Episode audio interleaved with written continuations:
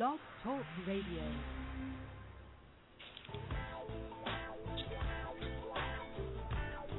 Are you tired of being sheep? Well, so is he. Get a friend, get informed, and get involved. It's We're Not Cattle Radio.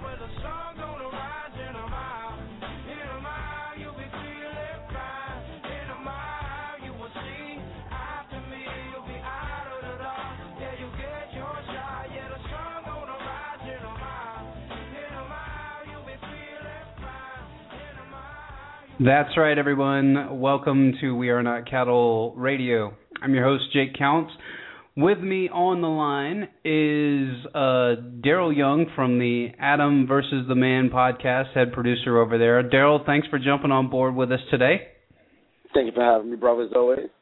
Absolutely. Darrell and I run the podcast um, sometimes together, and it always makes for good banter because I always like his perspective. But um, Unfortunately, this is going to be a um, a pretty serious one, and I think we got you for in half an hour because I know you guys got a lot of loose ends to tie up over there.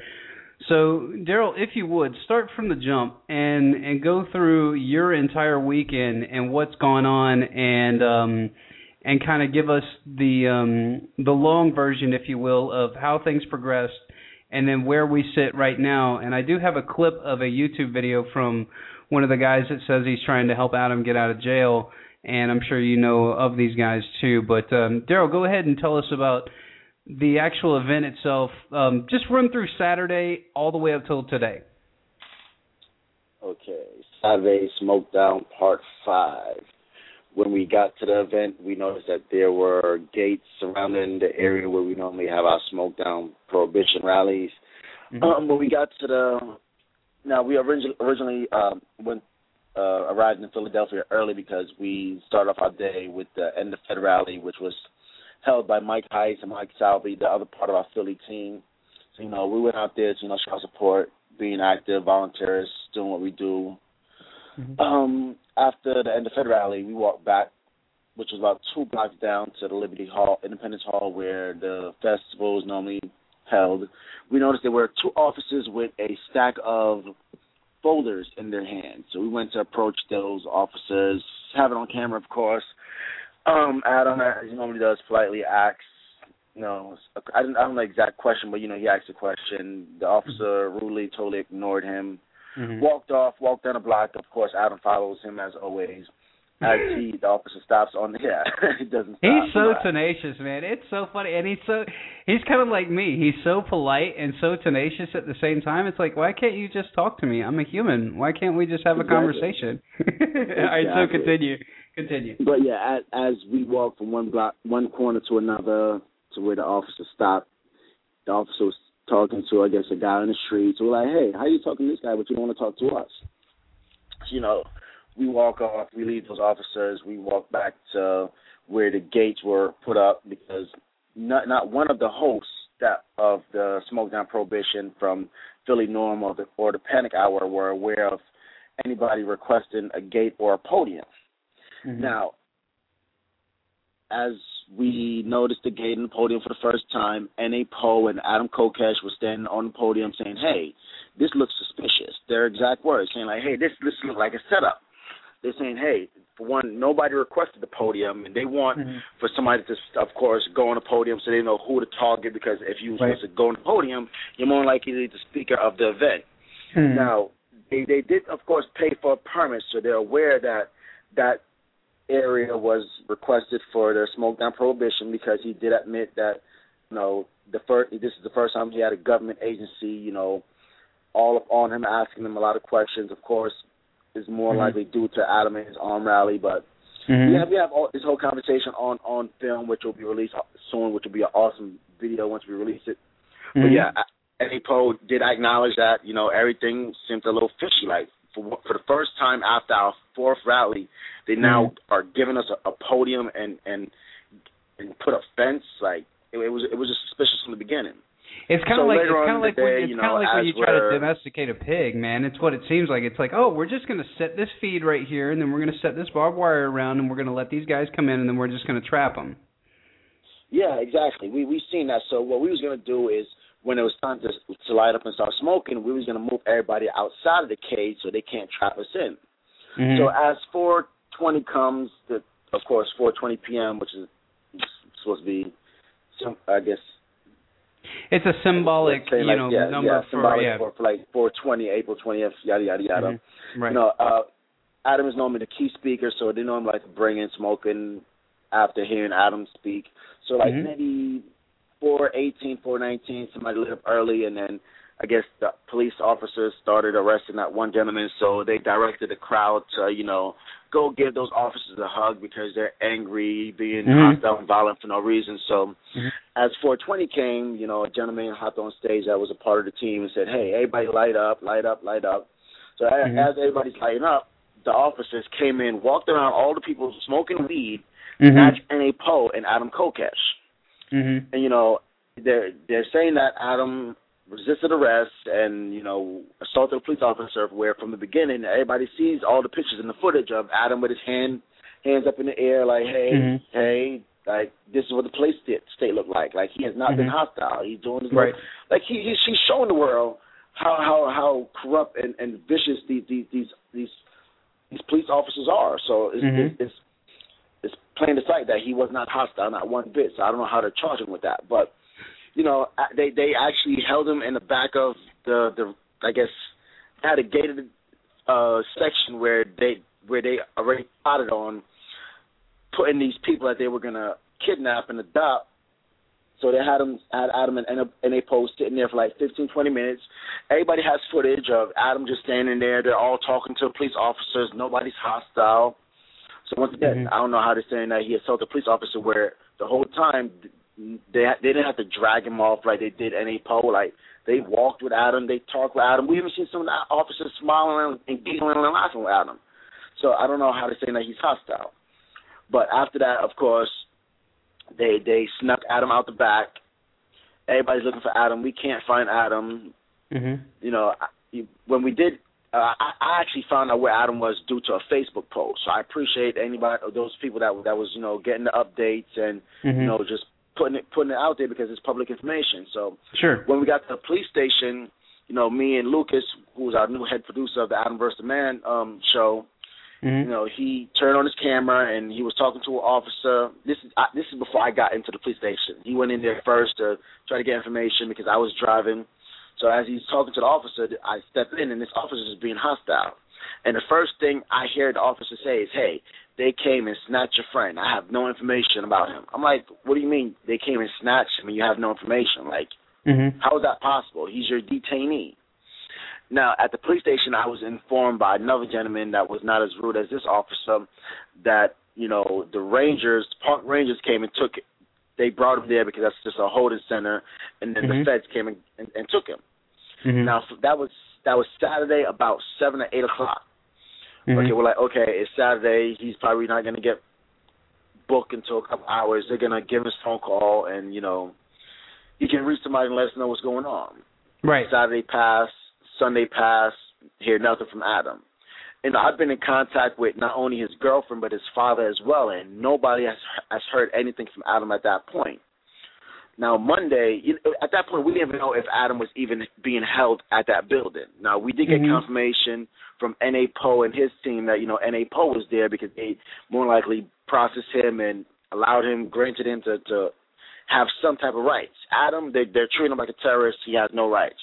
So Yeah. once again, this is this is Sunday. Uh, we're at Sunday now where nobody has heard, heard anything, and we're just assuming that he's at the federal building because you know that's where N.A. Poe is. Where with Mhm. this government, we can't put anything past past him. Like he could have been up in Ohio by that point. Like they Right. they, they can definitely transport people in a short period of time because this is what they do. Mhm. So you know, Monday we we, we get like some type of details that like I guess there has he has to go to court to, to see what he's being tried for or or, or, or what they're charging him for. Mhm. So we did confirm that, of course, he is in the, that federal building. They brought A- Alex, I mean Adam, out first. They did, of course, they didn't bring him out together to you know discuss the charge. So Adam came out first. Mhm. The, his appointed, he, he didn't speak to the judge. The, the judge told him what he's being charged with, and then he didn't respond to the judge at all. The Judge asked him, "Are are are you deaf? Are are you like like he just looked at him like, "Are you stupid? Like I'm not gonna respond to you. Like you're scum of the earth, and Mhm. you're you're talking to me like like I'm a slave, like like you own me, like I'm cattle or something. Like it's disgusting." Mhm. So you know, um, I guess the lawyer, the judge is saying if you don't respond, you know, they can. Okay, for starters, the DA who was already at the the the smoke fest picking people out that we we got footage of and and photo of of, of him out there like it, it was all a setup. Like once Right. we put out this video and, and people see what's going on and and Right. and what we have, you're like, yo, it's. like, and with the folder and with the folders and everything like that, it's like they had already Yeah. they had probably already cased the place the the last time you guys did it, and then we're just kind of singling people out and like okay. These guys run a radio show. Let's get them, and then you know we've got some other guys that have been there a couple of times over. So everybody, so everybody knows who everybody is, and here are our targets. You know, like once Yeah, again, and, like and, and actually for my our smoke down part four, we actually ruffled some feathers in in the Philadelphia area. So you know they made sure that they had their goon squad out there, or Mhm. or the clown and, and with the shiny badge is what Adam normally Mhm. calls them out there this time. So they, they was definitely, I guess. As I said, they got their feathers, feathers ruffled, so they have to go and you know enforce their their brutality because they have to make a point. Mhm. So you know, at the court in the courtroom, the lawyer had to speak to Adam briefly, like, "Hey, if you don't, you know, say something, like he's definitely going to deny you bail." Adam did Mhm. respond to the to the appointed lawyer at that moment. Where we do have several attorneys that's that's that's advising us in the right direction of where we need to go. It was just at that point, you know, Adam wasn't. We didn't have contact with Adam, so he didn't know what we had going on. So you know, the judge, the, the, the appointed lawyer had to ask the judge to grant him a phone call, which means at that point they were giving him any phone calls. I'd be surprised if they're even feeding him. Like, is, is that, is, is that serious? Crazy. Where you know, Adam finally did reach out to his father today. Where Mhm. you know we, we did hear from him that he's okay. So everybody, Adam is okay. okay, So good. He did, you know, yeah. So he, right now, Adam is not expecting to come home probably anytime soon. So you know, Mhm. if he is locked up for July Fourth, which oh yeah, what, what what I feel is they're trying to hit Adam with a felony, so he's not able to walk in the state of Virginia with his with open carry. Like Mhm. you know, he he, he is is legal for him to open carry in Virginia. The issue Mhm. is from him going from Virginia to D.C., where they want to Mhm. prevent that as a whole. So I feel like they're targeting him to force him out of that that plan of having that march. Where with or without Adam, we're going to do that march because it's not about Adam, it's about the people. No, that's Yeah, man, exactly it's- right. it's And, and yeah, and and I was on um I was on the Journalistic Revolution, which is also on uh, Liberty Movement Radio as well as Blog Talk Radio here. So if anybody's listening, they want to go check it out. There are a couple of friends of mine that we you actually Daryl, you know these guys too from um uh Atlanta Music Liberty Fest and um Yes, yes. and we I was on I was on their uh on their show and it's kind of like I think we're all under the same sentiment, and is that it's it wasn't it's not about Adam. I mean, everybody, and then one of the trolls actually talked to I think it was Matthew on his Facebook page and said, "Ha ha, your leader got arrested." Ha ha. It's like he's not our leader. He's just a person that had a good idea, and everybody thought it was a great idea too. So everybody's going along with it. It's not like that. Oh, also, I, You know, I apologize for cutting you off. For speaking of trolls, there was a gentleman that's currently being attacked saying that he planted something on Adam. He is not the troll. There's also another female, I'm not going to say her name, that they said that why is she behind the gate? She's a troll. She's not a troll. We have a video of the actual troll, of an actual troll. So look out for that coming soon. Like there was an undercover agent out there, and it's plain in sight where we caught it. Like the That whole, was the a it was a it was a bro. prov- it was a it was a provocateur kind of guy. It was actually a female All right, behind so behind no, the hey, gate. before so yeah. no, no, no, no, no, no. Before you guys don't don't give any more before you guys release all this stuff. So just keep it keep it under wraps, I guess. You know, so so we do have trolls there, and you guys, I mean, be.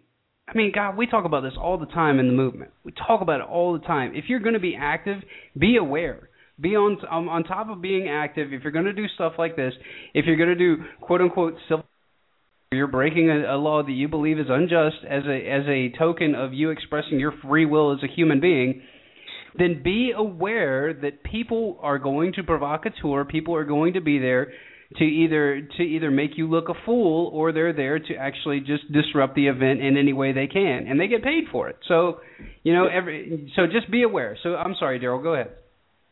No, that, that's basically it. Like the the people that there's, people being attacked right now that that don't deserve to be attacked because they're not the enemy. We know who the enemy are. The people that's holding N.A. Poe and and and Adam Kokesh captive. Mm-hmm. Government. That's that's basically Right. it. All all forms of government right now are the enemy because they're targeting nonviolent people and treating them like they're harsh criminals. Like it's it's, it's horrible, man. Like Yeah, all the way yeah, and when I was on when I was on with the journalistic revolution, Robert even said that. He said that like as you can see Adam getting pulled away by the guy with the bald head and you know pulling his arms back and everything like that.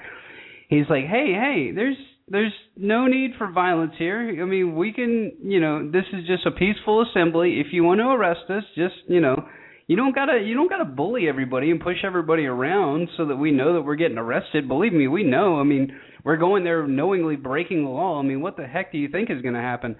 But um, so Daryl, what do you?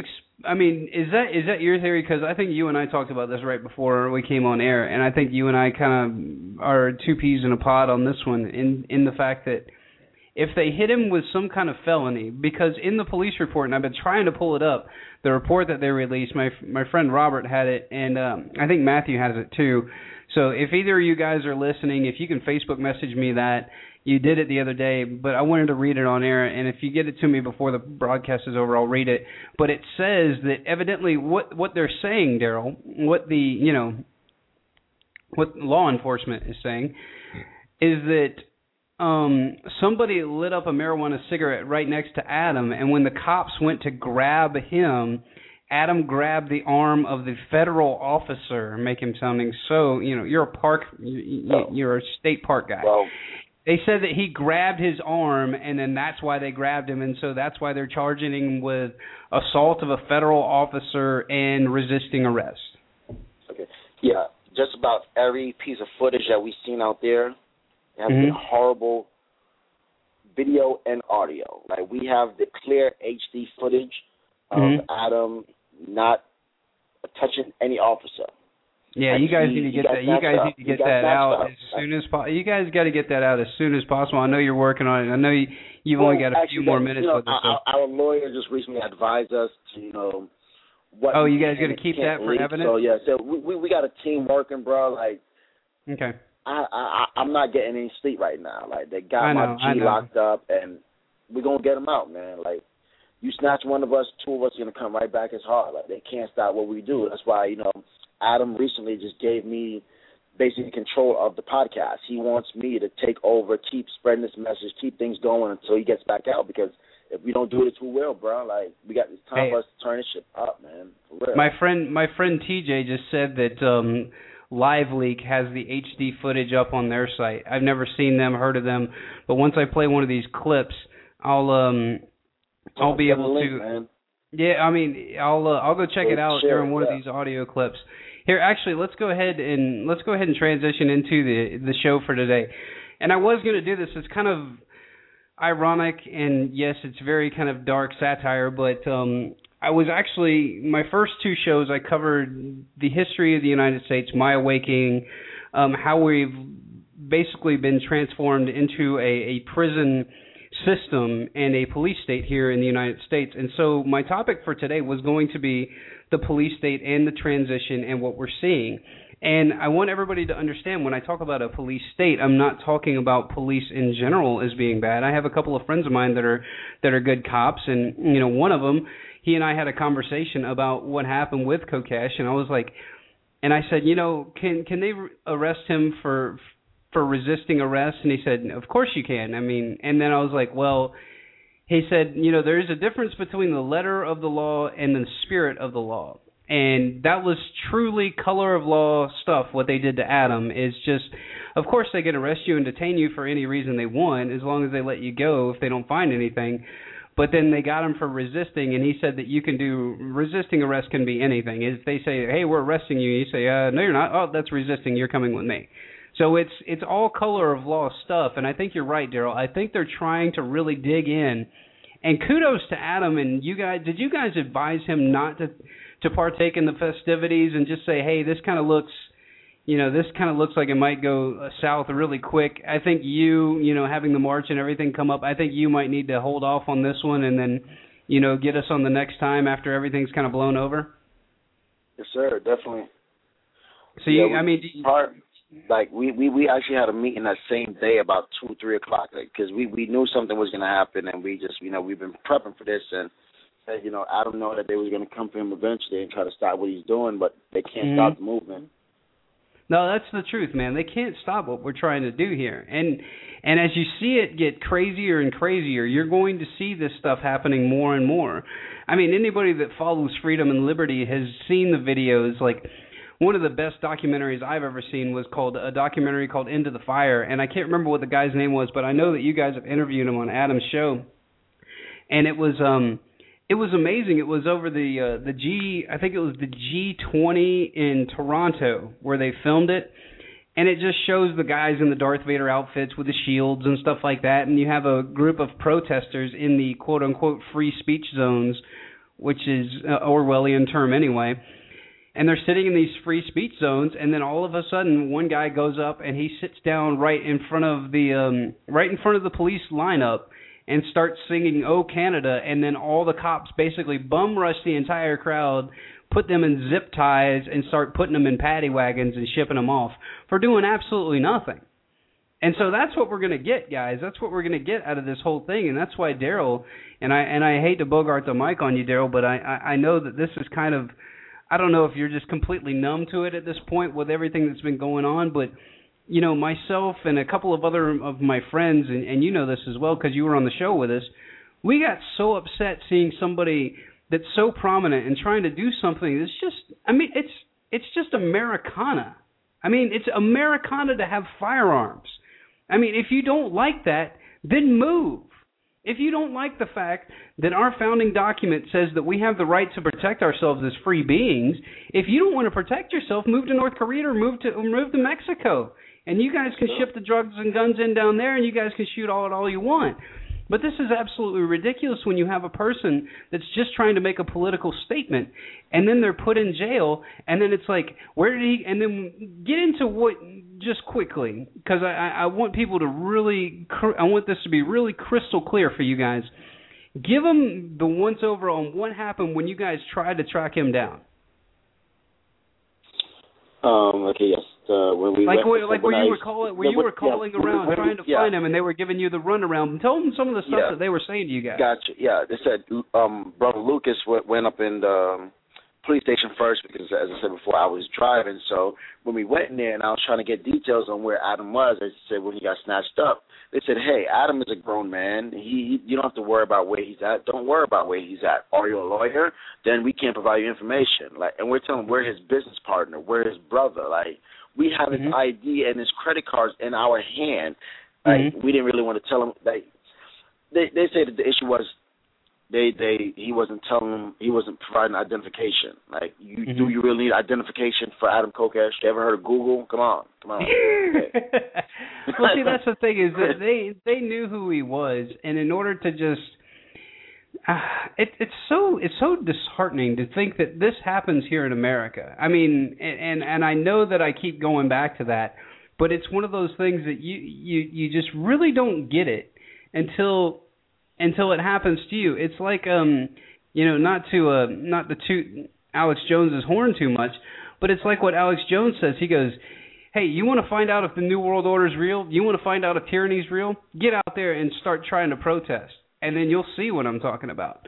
And he's That's he's a hundred percent he's a hundred percent right.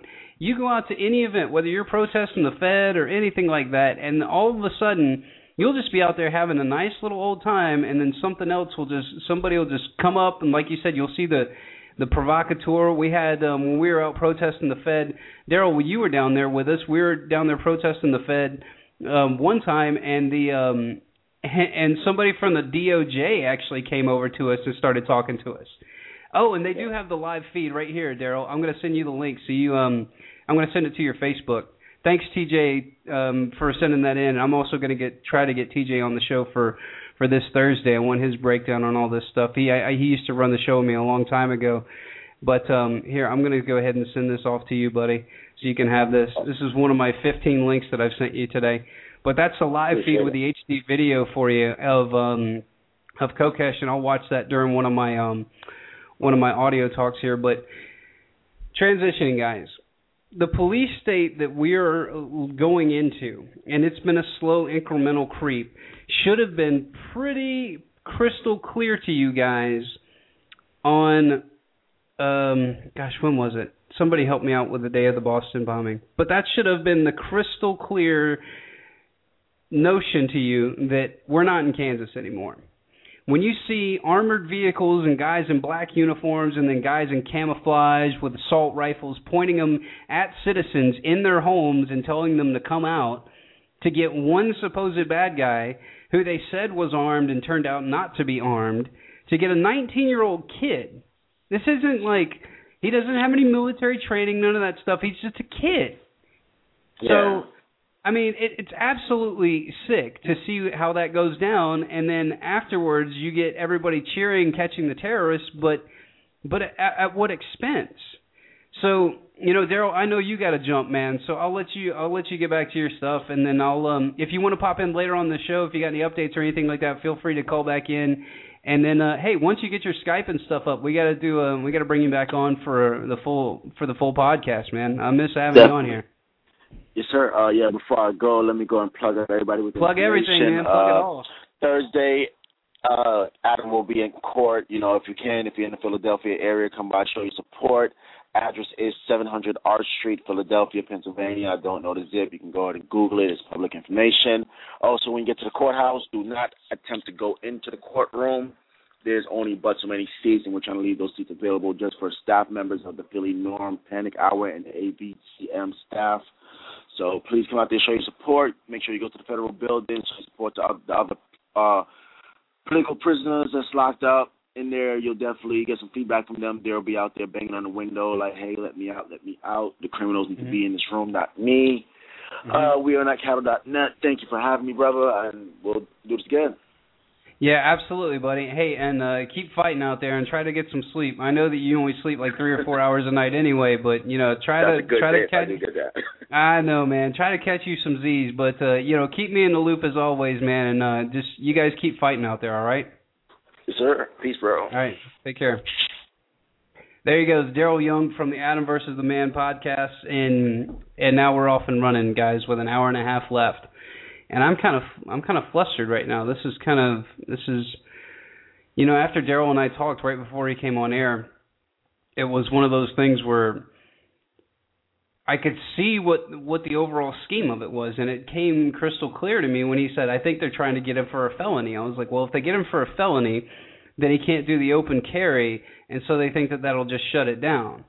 But I don't think that that's really going to happen. I, think that there's there's too much momentum now, and like I said before on the podcast when we when we did that live impromptu show, the the night of him getting arrested, I think that it really did tip their hand, and it just like you guys got so excited about busting Adam Kokesh, you couldn't even wait till the event. You had to try to get in there.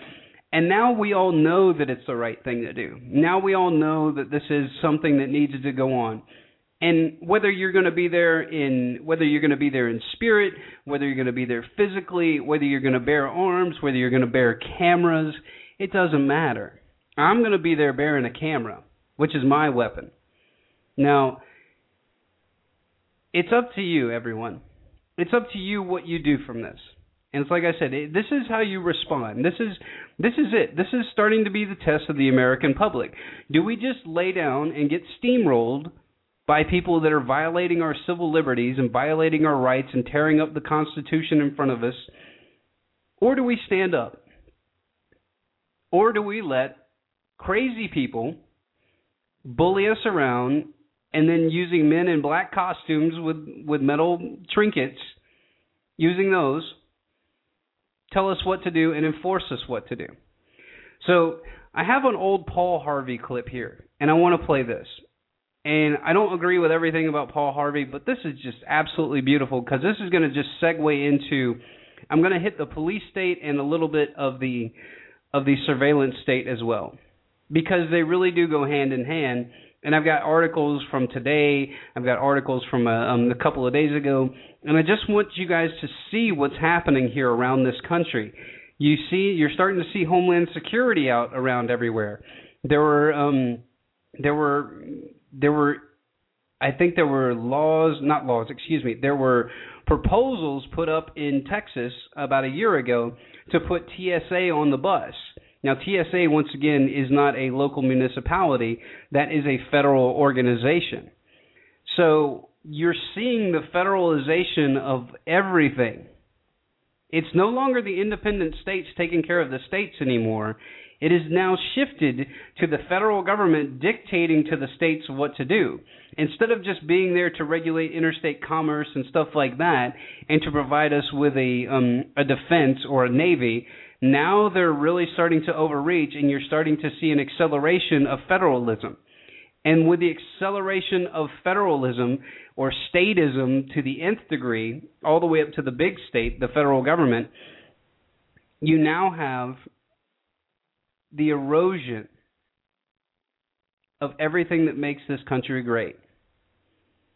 And as you see the civil liberties leave and the freedoms leave, you see the wealth leave too. The wealthy aren't going to sit here and hang around and go through checkpoints and stuff like that. They're not going to hang out for this. They're going to bounce. And then we're going to be left with a whole bunch of middle class, you know, middle to lower class workers, and we're going to turn into China or something even worse. I'm not one of those believers that the that FEMA is going to come and shoot all of us. But at this point, almost everything has to be on the table with what we're seeing here out of everything. We have three scandals going on in in in the um in the federal government right now. All of them involving the president to to some facet and and them using their plausible deniability by compartmentalizing everything are trying to not take responsibility for any of it. And here's the trick here is the big trick. I'm going to let the cat out of the bag for everybody that's a new listener or that's new to the liberty movement. The people in charge, the people that run our nation, understand that the American public is working with an with an attention span of probably about eight minutes. Now they're going to get fired up for that eight minutes, and they're going to get really, really aggravated and motivated and blah blah blah. But then, as long as you can deflect or redirect their attention somewhere else, they're going to forget. They're going to forget the emotions. They're going to forget. Hey, do you remember the slogan, never forget 9 11? Never forget. Well, you know what I never forgot? I never forgot that three buildings crashed instead of two. But you go ask the general public, and they're going to go, "Oh yeah, the twin towers. Well, what about you know building seven? They're like, "Building what?" So it's a it's a, it's a it's a political football game if they throw enough disinformation out and they redirect us enough and they keep us bombarded with all these different scandals and and and new regulations coming out and war and and all of these different things they understand that we don't have the mental capability to sit there and focus and dial in on something.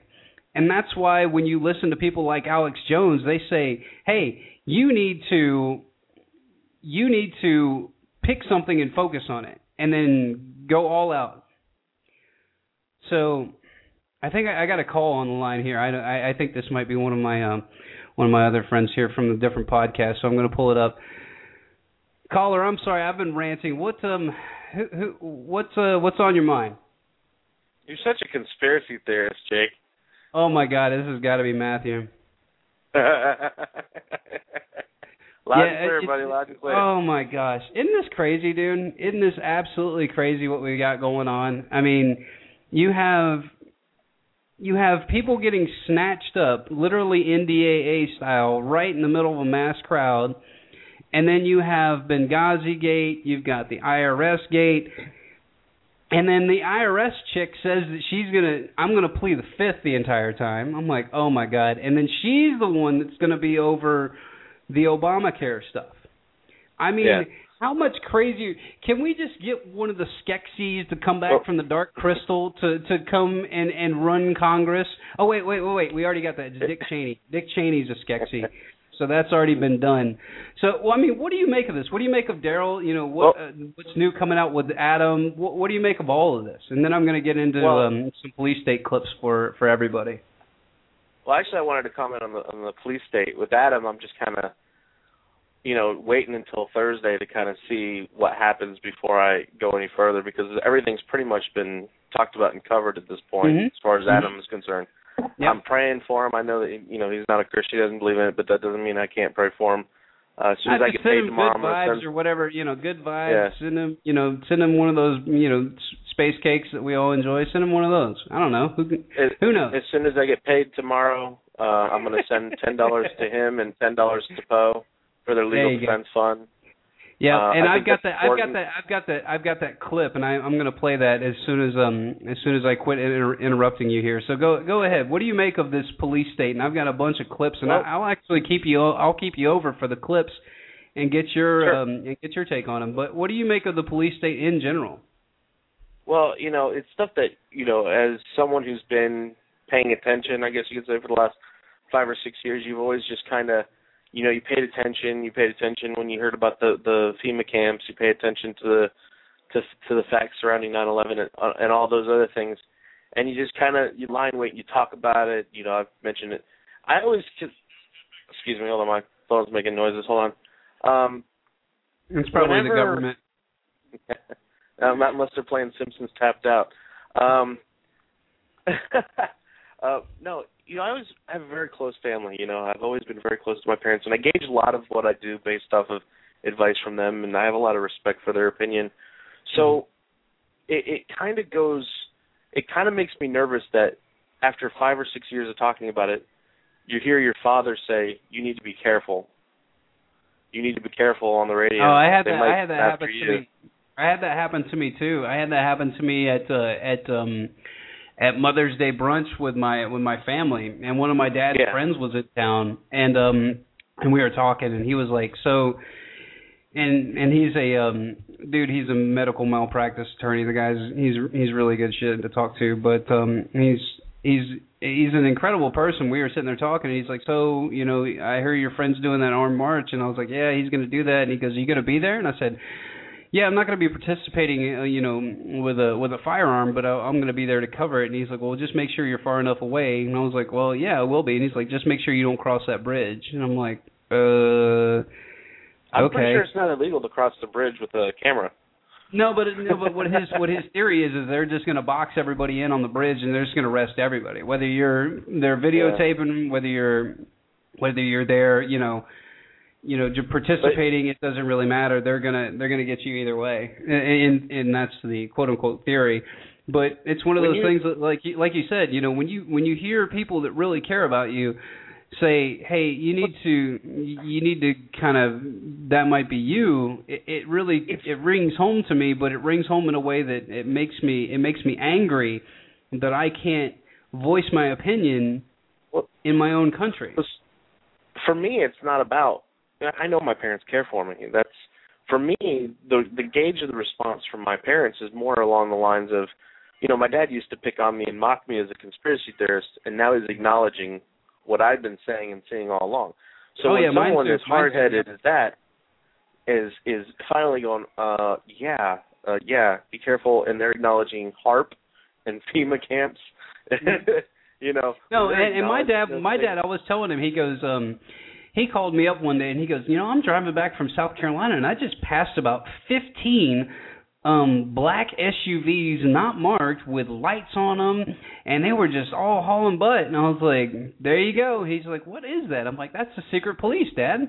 You know every good authoritarian regime has to have their secret police. You can't have marked vehicles Yeah. or anything like that.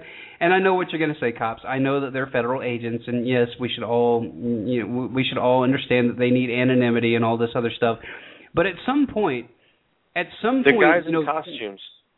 Oh, I That's they know, man. I know, and it's so sad. It's so sad to see what's happened, and and to see how we've all been manipulated and then and then stirred into this. I don't even know. It's like it's like a broth of tyranny that we're all just sitting here kind of bubbling in, and it's and it's not mm-hmm. really getting turned up yet. It's the broth is still we're still like lukewarm.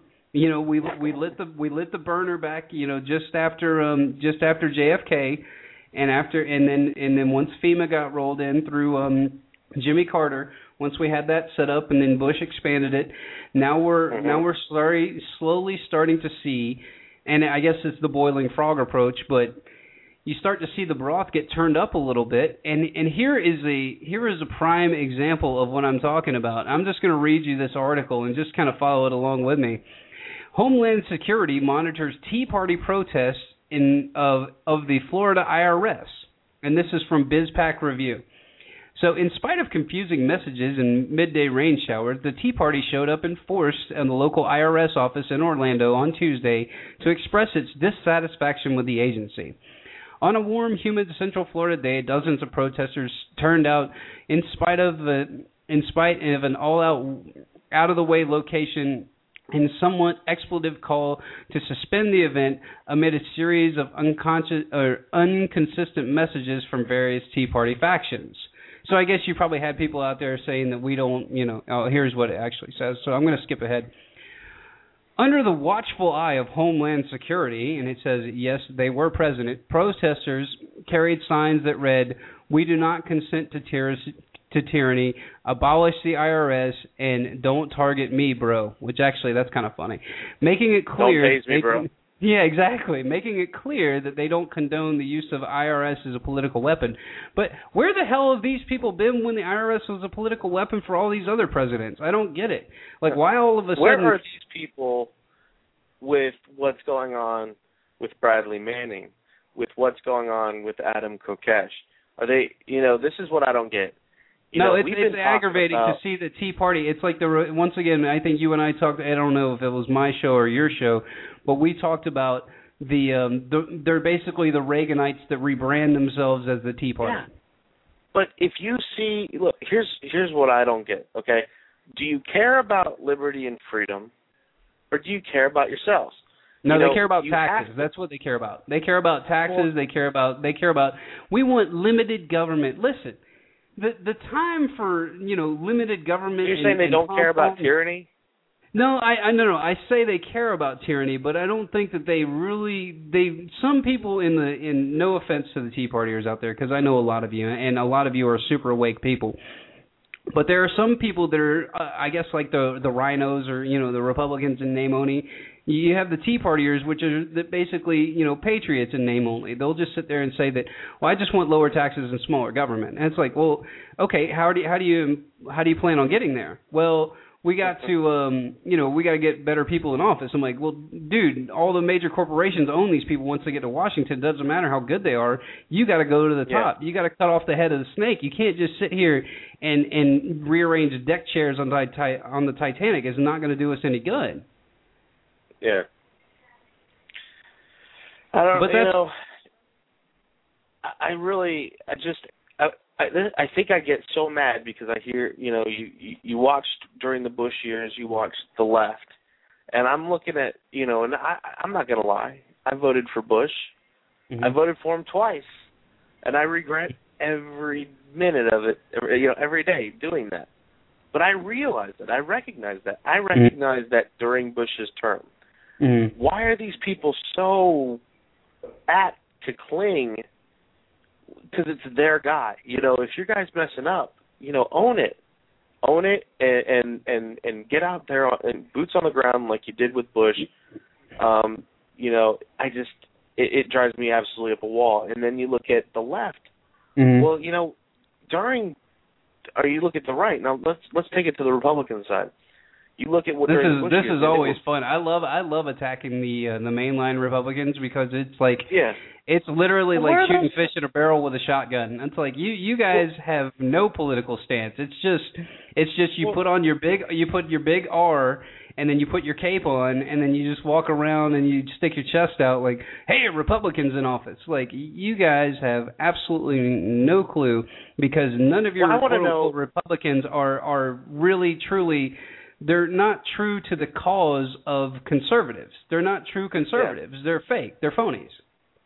Well, this is like where are these guys at? I mean, they saw. I mean, if they really liked Bush and they really liked being a Republican, that's great. More power to them. But they saw what the protesters did with Bush and everything, and mm-hmm. and how they vilified him. And, and why aren't they? If if I was still a Republican, I'd be out in the streets protesting back just to be a dick. You know what I mean? Like you protested protested my guy, let's get boots on the ground and protest their guy. But no, but I think I don't think that I, I think that that's the one thing about the Republican Party that I will say, and and and people that are involved in politics know this very well. The Democratic Party is so united, and they are so so organized when it comes to campaigning throughout like if their guy gets elected as soon as the election's over they're campaigning again and the republicans they thought that it was just going to be a clean sweep with Mitt Romney. They're like, "Oh my gosh, Barack Obama is so terrible. All we got to do is put this guy that looks like a Ken doll in a suit and make sure he doesn't make sure he doesn't say he wants to put a you know a, a colony on the moon, and we're going to be in good shape." but you guys got to the party too late. You didn't have enough funding. You didn't get all you didn't get all the people involved that you needed to get involved. And then you ran into the ignorant masses, which are just like, well, you know, Obama, I guess he didn't blow the country up, so he's not doing too bad. So yeah, I'll vote for him again. And that's where we're at. We're at, we're at a point where where we have a, a highly informed um, portion of the electorate, a highly informed portion of the population. Yeah. Just super awake, super informed, super involved and then you have the kind of middle of the road guys. I would call them like the you know the weekend politicians or the water cooler politicians that are going to go sit there and talk policy with their buddies after they watch Fox News all weekend or or catch the uh, the morning squawk box or whatever the heck it's called mm-hmm. anymore. I can't even watch it. But that's the other section and then you have this gigantic section of the population that is just on a different planet. They they're they're brainwashed by television. Their life revolves around it. Right, or Matthew, I want to give you a, a, a great synopsis. And I refer to this person a lot, and I'm never going to give that person's name out. But this person actually exists, and I have my friend update me from time to time about this person because it is just, dude, it makes my show so easy. Okay, so this person works in IT supposed to be pretty bright. Okay, there's um so what happens is they were talking to my friend, they said, "Man, I really need a vacation." Now, keep in mind, my friend has um he's got a 11-year-old, a 7-year-old and a newborn. And the newborns are just about to be a year old. Okay? So he's got that at his house. He's like, "You need a vacation?" She goes, "Yeah, well, and he goes, "Well, you know, what do you need a vacation for?" He's like, "What you you working a lot? You got you know you got to do stuff on the side, or you got kids?" And she goes, "No, we um after work I usually go home and and my boyfriend and or my boyfriend and I go and we have dinner with his parents at seven, and then we usually hang out over there for a little while, and then I come home at like nine or eight thirty or nine, and I play bubble pop for about an hour, and then I watch TV, and then I go to sleep, and the day is gone." And I'm like that is your stereotypical American for for the yeah. most part. Now, I, I would say I would say a good fifty percent plus. That's their life, and and how do we compete with that? How do we compete, or how do we break through to these people? It's like, and, and you cannot unlock them from the television because it's so easy to say I, I I choose, and if I have one more person say this to me, I think I'll probably blow a gasket. No, I choose not to believe that. I choose not to believe that. It's like I'm going to show you documents and you know documented facts. These are facts mm-hmm. by scientists that say that fluoride makes you stupid, and you're drinking it every day out of every water fountain, out of every municipality. Now, luckily yeah. enough here, luckily enough here, my municipality is so great that it actually adds it in order to meet the EPA required levels. Isn't that nice? We don't actually have fluoride in our water, so they have to add it, and they and they put a little asterisk by there, and letting them know that they added this into the water supply, and it says, in order to meet required EPA standards. Isn't that fun? But the people cannot. they can't even. First of all, they can't imagine that any politician would be criminal because obviously they're wearing a costume, so they they have to be an authority figure, and they and they dress sharp and and they look clean cut, so obviously they're a stand up person. So they can't ever get past that. So how do we get them to the point to, to just say, "Look, this guy got arrested for doing nothing. Oh, he was at a protest. That's illegal." Because that's probably what they think. Well, you can't be protesting. Well, you know, here's the thing and this is the part that upsets me. People are like, well, you know, I do my job and I come home and I just want to relax. You know what? Screw you. That's what I say to those people. I'm like, I'm I'm I'm putting my own resources. I'm not making any money doing this stuff. I mean, Mm-hmm. it'd be nice Mm-mm. one day. It'd be nice Mm-mm. to have this Yep. as a full time career. But I'm not making any money doing this. I'm doing it Mhm. because I well one, I love doing radio. It's what I it's kind of always my dream, but I could be doing a lot different stuff than Mhm. you know, I could be doing different talk radio. I wouldn't be doing political stuff. I could be doing so many other things with my free time. And we talked Mhm. about this before. Mhm. And and then I'm a single dad, widowed, single father. I have a child to raise. I go to school full time. You know, I have other responsibilities, and I take the time out of my life to make sure I do, you know, 15 minutes, an hour, maybe even more per night, doing a little bit of research, making sure I'm keeping my local, you know, state officials, Mhm. federal officials honest as I can. But Mhm. here's the problem: if 90 plus percent of the population isn't paying attention, Mhm. I'm there's only so much that ten percent can do, and there's only so loud that we can scream. So to Right. those people that just say, "I just got to go home and do," you know, I just want to get home from work and relax. Fuck. I want to go I home curse? and play bubble pop. Are you upset I if I go curse? home and play bubble pop, Hey. Matthew. Let me go home and play bubble pop. Come on. Jake, am I allowed to curse on your show? Oh yeah, absolutely. Yeah, let it fire, Okay. man. I mean, we can. I can always bleep it out if I'm going to send it to some syndicated show. So go ahead. Yeah, well, I say to those people, "Fuck you." That's what I well, say. I mean, I said fuck you Get to the. FCC. I, I said fuck you to the FCC when I first went on air because remember remember when David Ortiz came out and said and he's like, you know, he was upset, so that's you know that's that's okay. Like, wait a minute, you guys censor everybody. I'm upset with you, so therefore, you know, f you. But enough with the expletives and stuff. Here, I'm going to play you this Paul Harvey clip, and then I'm going to play you a couple others about the clergy response team and about how they were going to try to put the TSA on the buses in Texas. And then I'm going to finish it up with um, a couple of really good clips. I've got a martial law clip that's about seven minutes long here, but it's worth it. It's the actual footage, and you guys can't know what's going on throughout the entire thing, but it's the footage of Katrina. And for those of you that don't know, yes, Hurricane Katrina, after the hurricane came, guess what? The first thing that the police officers did, they went out and took all the guns.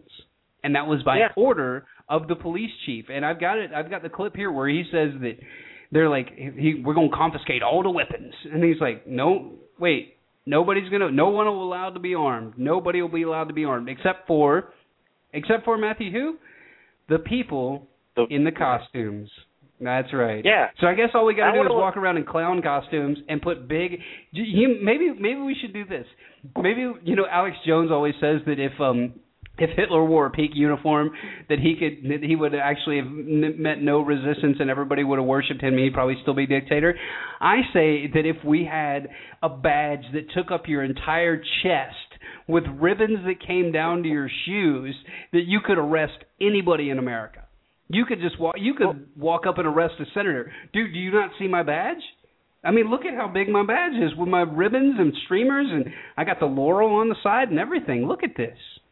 Well, we've talked I mean- about this before, and, and Robert and I covered in our show the psychology of authority, and Mhm. and I guess it, it, used to be I had that same thought process. You know, it was, you know, I as a kid growing up, I was always taught to respect authority, and you know, Mhm. don't question authority. And now I'm I'm 35 years old, and I, I look at a cop.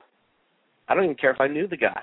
I'm like, what makes you so fucking special? Who the Mm. Well, fuck no, no, no. It's not even that. I look at I look at them as I look at them as people, and that kind of creeps them out. Like I went and bought I bought a Yeah. I bought a I bought a cop a sandwich one day. He was standing behind me in line. I'm like.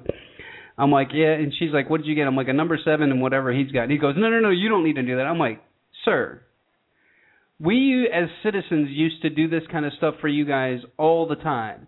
Now I know with these self-centered assholes that nobody ever buys you anything. So I am going to make the gesture that there are still some decent people out here and I'm going to buy you lunch. And he was very appreciative and we had a nice little conversation afterwards, but it's like they get in this gang and we talked about the gang mentality thing and everything and I and I don't want to get into it but that's the psychology of authority like we're talking about and that's what builds the police state is you get the gang mentality from the police departments thinking that that they're out to um they're out to keep the citizens under control. You're not there to keep us under control, guys. We're not running around naked if you guys don't show up to work. I promise you. you know, we're we're fully capable adult human beings that don't have to be nannied, bullied or, you know, messed with all the time in order to keep our stuff in line. But what you do Yeah. have to realize is that you're creating a psychology where it's you versus us, and that is not good for anybody. It is not good for anybody. Remember when you put that uniform on or the costume on or whatever you want to call it. Remember, you are an American and a civilian first. You are not you are not a a you are not law enforcement. That is the dumbest title I've ever heard. That's supposed to be intimidating. You're not there to enforce the law. You're you're supposed to make sure that I don't get my civil liberties violated and nobody kills me, and that I can travel peacefully and not you know and not be you know accosted by somebody or run off the road by somebody. That's what you're supposed to do, not revenue generate. And and what's so Yeah. sad is that we've been we've been raised or right. Well, these guys have been have been raised in almost the police state culture. So once you wait, you wait, man, it's going to get and and Alex talks about it a lot. I talk about it a lot. It's only going to get worse because now you're going to have people that have been raised in this semi-author quasi-authoritarian regime that we call the United States now, the empire. They've been raised in this quasi-authoritarian, and they're gonna go. Well, I want to go be a cop because then I can go chase bad guys and and do all this kind of stuff. And and it's it shouldn't be about that. It's not about keeping the the sheep in check. It's about making sure that we all have the right to liberty, prosperity, and property, which was what we Yeah. were first supposed to get, but they changed that to happiness. Can't have property. You can't guarantee property. No, no. IRS will take care of that. Or actually, excuse me, the um, excuse me, the the Fed will take care of that. And you pay your, you know, pay your income and taxes and and pay your property taxes Well, to them. So you can just rent taxes, that. which is the Well, most- yeah, you could just rent that property from them. You don't really own it. You just get to rent that from the government. But here is Yeah. the if I were if I were the devil, and I want you to comment on this. I don't know if you've ever heard this Paul Harvey clip before, but this thing is money. So enjoy, everybody. Sorry for the um, all over the place podcast today, but you know what? This always makes for good radio. At least it makes for good radio for me. So enjoy. If I were the devil, if I were the devil, if I were the prince of darkness, I'd want to engulf the whole world in darkness, and I'd have a third of its real estate and four fifths of its population, but I wouldn't be happy until I had seized the ripest apple on the tree. Thee. So I'd set about, however necessary, to take over the United States. I'd subvert the churches first. I'd begin with a campaign of whispers. With the wisdom of the serpent, I would whisper to you as I whispered to Eve, do as you please. To the young, I would whisper that the Bible is a myth. I would convince them that man created God instead of the other way around. I would confide that what's bad is good and what's good is square. And the old, I would teach to pray after me, Our Father, which art in Washington. And then I'd get organized. I'd educate authors in how to make lurid literature exciting so that anything else would appear dull and uninteresting. I'd threaten TV with dirtier movies and vice versa. I'd peddle narcotics to whom I could. I'd sell alcohol to ladies and gentlemen of distinction. I'd tranquilize the rest with pills. If I were the devil, I'd soon have families at war with themselves, churches at war with themselves, and nations at war with themselves, until each in its turn was consumed. And with promises of higher ratings, I'd have mesmerizing media fanning the flames.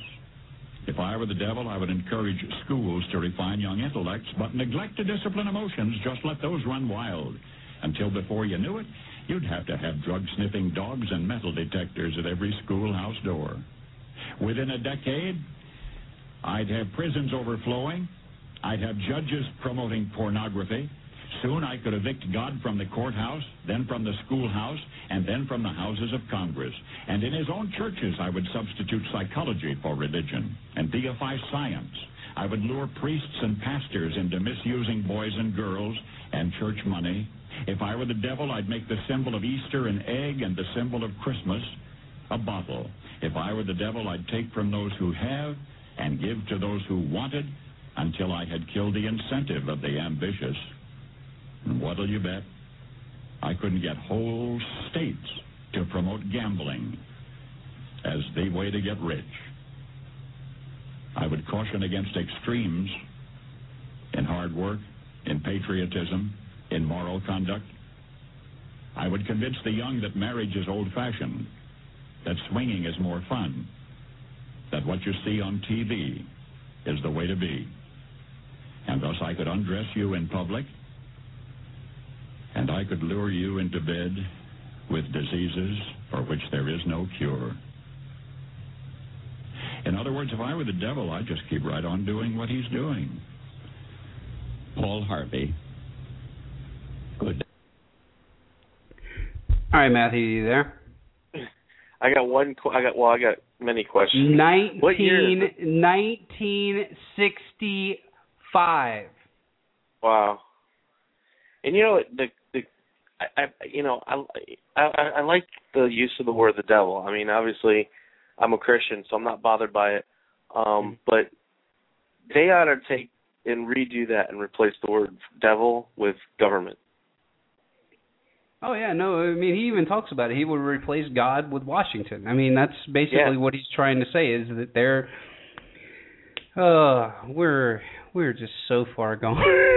But that's basically what our government did. They replaced God. They replaced God with Washington. Of course. They've Of they've course. turned the state into the necessity. Mhm. They've turned it Absolutely. into you know, hey, you need us. You you know you need us. And that's And- what and- that's and- what I that's what I talked about how how the the manhunt in um in in the Boston bombing was not to get that person. That was not the overall objective. Now think about this, Matthew. Now I am a conspiracy theorist because I No. don't trust I don't trust known liars and I actually um make rational thoughts by myself without the help of television. So, Yeah. I am therefore a conspiracy theorist. So here is here is what my f- feelings about the Boston bombing are, and this goes right along with the police state. Do I think it was a staged or a provocateur event? Yes. Now here is my reason why. Number one, you had a lot of guys there that were wearing backpacks, and yes, they were running a simulated drill. And then they denied that there was a drill going on. So then that kind of confuses me. But what really takes the cake for me is that there is no way in hell that Boston has got that many spare guns, body suits, armored vehicles, all of that stuff. There is no way that they're just sitting in a storage shelter somewhere and that they just rolled them out. They probably shipped those things in a couple of days before and then were ready to show a force, once again, like you said, to show the public that you need us. That is what government does all the time. Anytime that there is a disaster, they're going to grandstand and talk about how look at how great we did. Even just ask Chris Christie. Obama did everything he promised he would do for me. What did he just did he mm-hmm. give you a triple he give you a triple cheeseburger instead of a double cheeseburger with chili fries? I mean, this is what we're we're dealing with. We are dealing with people that believe that they're above the law. Number one, and you can see that as a, as a token to the cash getting arrested. That's a completely o- above the law, in your face tactic used to try to scare the people that are trying to get something done in this nation, rather than just bending over and and sucking their thumbs. It is it Mhm. is it is completely out of control. Now, what is what is your take? I mean, obviously you got a lot of questions about the Paul Harvey clip, and I had to go on a little diatribe because I really wanted people to understand and just think about that for yourself. Think about it. Does Boston have 15 or 16 armored vehicles just sitting away? And if they do, who paid for it? Did I pay for that? Did that come from the federal government? Did that come from the state government? Hey, why were they Hmm. pointing machine guns at people in in the windows just trying to take pictures? And if you guys don't believe me, go to my website wearenotcattle.net. Under the Boston bombings article that I posted, I posted a bunch of videos and I posted a bunch of pictures from it just to show you how crazy this place has gotten. And it's either one of two things. It is either we are living in a, thor- a total authoritarian, a quiet authoritarian regime. They're just waiting to kind of waiting for something, I guess, waiting for some event to happen to where they can really roll out the control grid, or we're we're dealing with a bunch of paranoid people. I, I don't know which one it is. Either everybody's paranoid, the cops are paranoid, the citizenry's paranoid, and then you have government standing there saying that you know, just come into our womb and we'll protect you. And then everybody feels better. Everybody feels better when the TSA puts their hands down your pants because they might find the guy with the, you know, they might find the guy with the with a with the uh, box cutter that'll that'll take the next plane down. But I think eventually what we're going to have to realize is that, you know, the same thing we always come back to. These are people. These are humans. These are all human beings. They're they're in costumes and you call mm-hmm. they call them they call them uniforms, and that's why they call themselves officials, even though they're elected servants. They call themselves officials to make it seem like you need them. And if you look at what happened in ancient Rome, ancient Rome went down kind of the same way. It started getting very, very crazy toward the end, where you had people like you had people that would get uh, arrested under um under um war crimes and stuff like that. And then you would have the aristocracy make them cut their flesh off and cook it and eat it in front of them until they died. I mean that's where Thanks, we're headed dude. as a society i mean that's where we're headed as a society. And you can see it with all the different with all the different memes that are coming out there and with lady gaga and this other girl uh kesha trying to show kids how to commit suicide and in every one of their videos there's like illuminati symbology everywhere. And i don't really Mhm. get into the illuminati side of things but hopefully if my friend tj comes on on sun on uh, thursday he get he has researched that stuff six ways to sunday the knights of malta the whole thing and he can go on and Mhm. on about that. Do i believe that it exists? Do i believe that there's secret knowledge that we don't know? Absolutely. And if you don't believe that then go sit yourself in a fishbowl somewhere because if you don't think that people of authority and people of power aren't going to find some some ma- not like magic, but they're going to find something and go, "Holy crap, we can't let the public know about this." It's kind of like when I played the clip on the um the free energy sources that have been available since the 50s that Tesla and all these other guys invented. And then Mhm. every time every time they have a, a free energy source that comes out or they get a patent for it, two days later guys in black suits come over and smash up their entire lab and burn it down and either shoot the guy or the guy quote unquote commits suicide. And alex jones even talked about that on his show on friday. He said they're really going after inventors now is who they're going after. And it, if you look at the the parallels between us and nazi germany very very similar of who they're trying to they're trying to demonize groups and then they go after they go after the scientists, the people that won't convert and go over to the dark side. That's who they're going after right now. And you got political prisoners, the same kind of deal. So, you know, transitioning off of that stuff, go back to what questions you had about the Paul Harvey clip because it is really powerful for 3 minutes, especially something that was that was created almost 50 years ago. How profound is that? Almost 50 years ago. Yeah, I really don't have any questions. I think you pretty much covered all of them. Okay, I'm sorry. I just I, And all right. Well, I mean, so let's it's all let's good, man. elaborate. It's all good. No, let's elaborate on the police state a little bit because um, here here is what I want to talk about.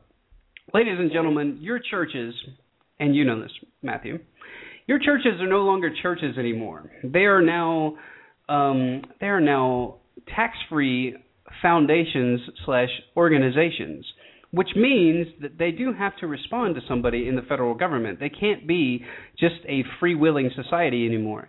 And they spun it to these 501c3s because I used to sell copiers, so I always used to ask, "Are you 501c3? Are you a charitable organization?" And they're like, "Oh no, no, we're we're we're a 501c3." Which basically means they incorporate themselves and then they use it as um I can't even think of the proper term now. It'll come to me after this clip. But so what happens is now you have people, and I want to get TJ's take on this a little bit later. If TJ, if you're listening, if you want to call in, man, because um, I've been I've been mentioning you a lot. You can either call in via Skype um, on the uh, on the web page, or you can call in, or if anybody else wants to call in and comment on um, what Matthew and I are talking about, six zero two seven five three nineteen sixteen is the phone number to call and we'll get you pulled up here if you want to talk about the police state, or if you want to just talk about anything in the news, because I've got a whole one, two, three, four, five. So I got like eleven tabs open here. I feel like a chick. Nothing against chicks, but uh, usually, usually I rock like one or two tabs, and then I open a whole new window. So I'm doing some very, um, some very crazy organization here.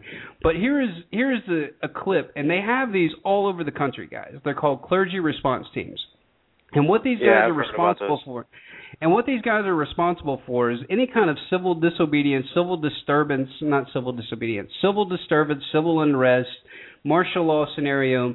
They are teaching their flock to go to either the FEMA camps or just comply with the government and do what they say and let's just get this over with. So here is the clip. It's about two minutes, and then Matthew, I'll get your take on the backside. law ever become a reality in America? Some fear any nuclear, biological, or chemical attack on U.S. territory might trigger just that. And as KSLA News 12's Jeff Farrell discovered, the clergy would help the government with potentially their biggest problem us. From my cold, dead hand. Charlton Heston's famous declaration captures a truly American value the overarching desire to protect our freedoms. But gun confiscation is exactly what happened during the state of emergency following Hurricane Katrina in New Orleans. U.S. troops also arrived, something far easier to do even now thanks to last year's elimination of the 1878 Posse Comitatus Act. That forbid U.S. troops from policing on American soil.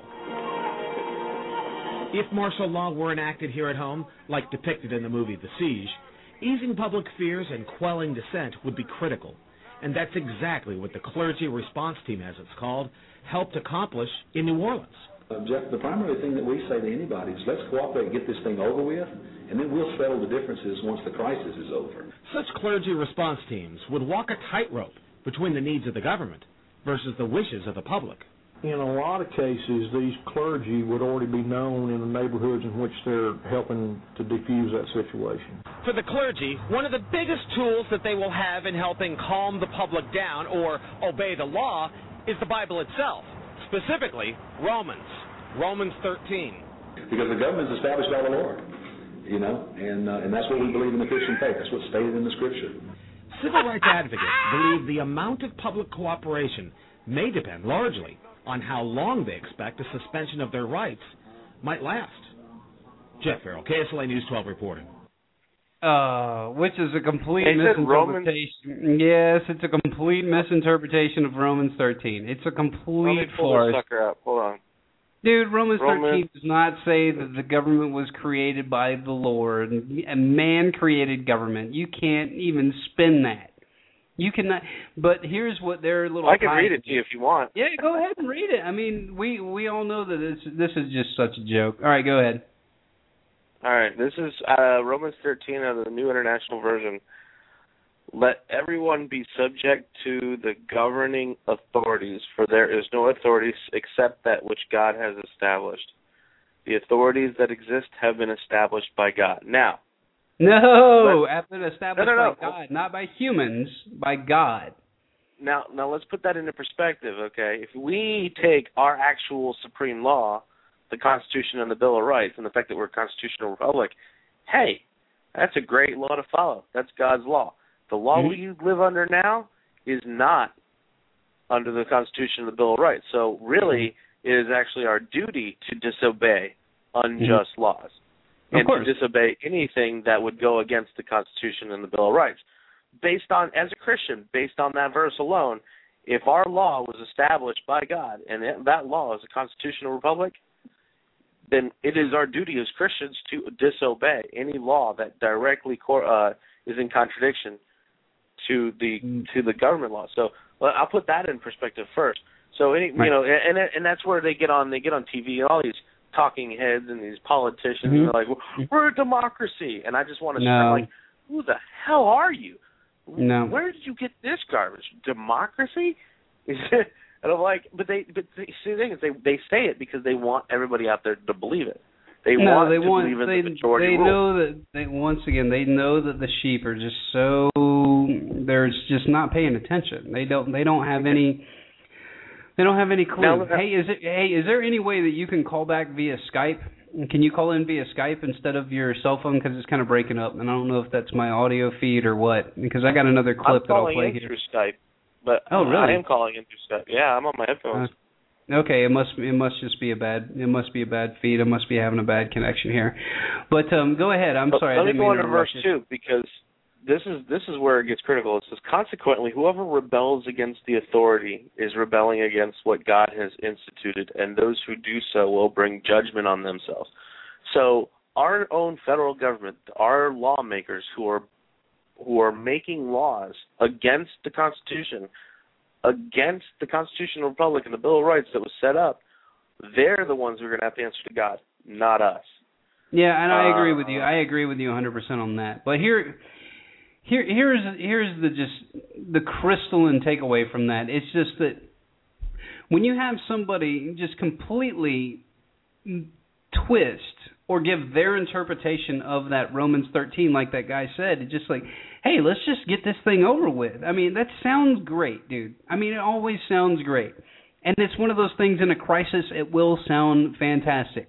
Just like after 9 11, it sounded fantastic to have the TSA everywhere. Everybody was so freaked Yeah. out and everybody felt so naked. They're like, oh my God, yes, government, save me, save me. And then what was amazing to me is after the Boston bombing, now you're starting to see the people not want that so much. It's like, would you sacrifice more liberty for security? And people are like, no. And that's got to freak the federal government out. They got to be going, wait a minute. Yeah, especially I, I, if I if, thought these guys were a if- bunch of chicken necks. How how did we how did we not freak them out? I mean, why don't they want us to protect them anymore? if we're going with the belief that the Boston bombing was a false flag, which um I didn't you know, even get I your take on it. What what what's your take? I mean, I I I looked at it enough for myself to know that the official narrative, much like 9/11. Mhm. Now, do I know that it's a staged false flag, dude? I don't know, and we're never going to know the answer. So you guys might as well just you guys might as well, Well, just move on.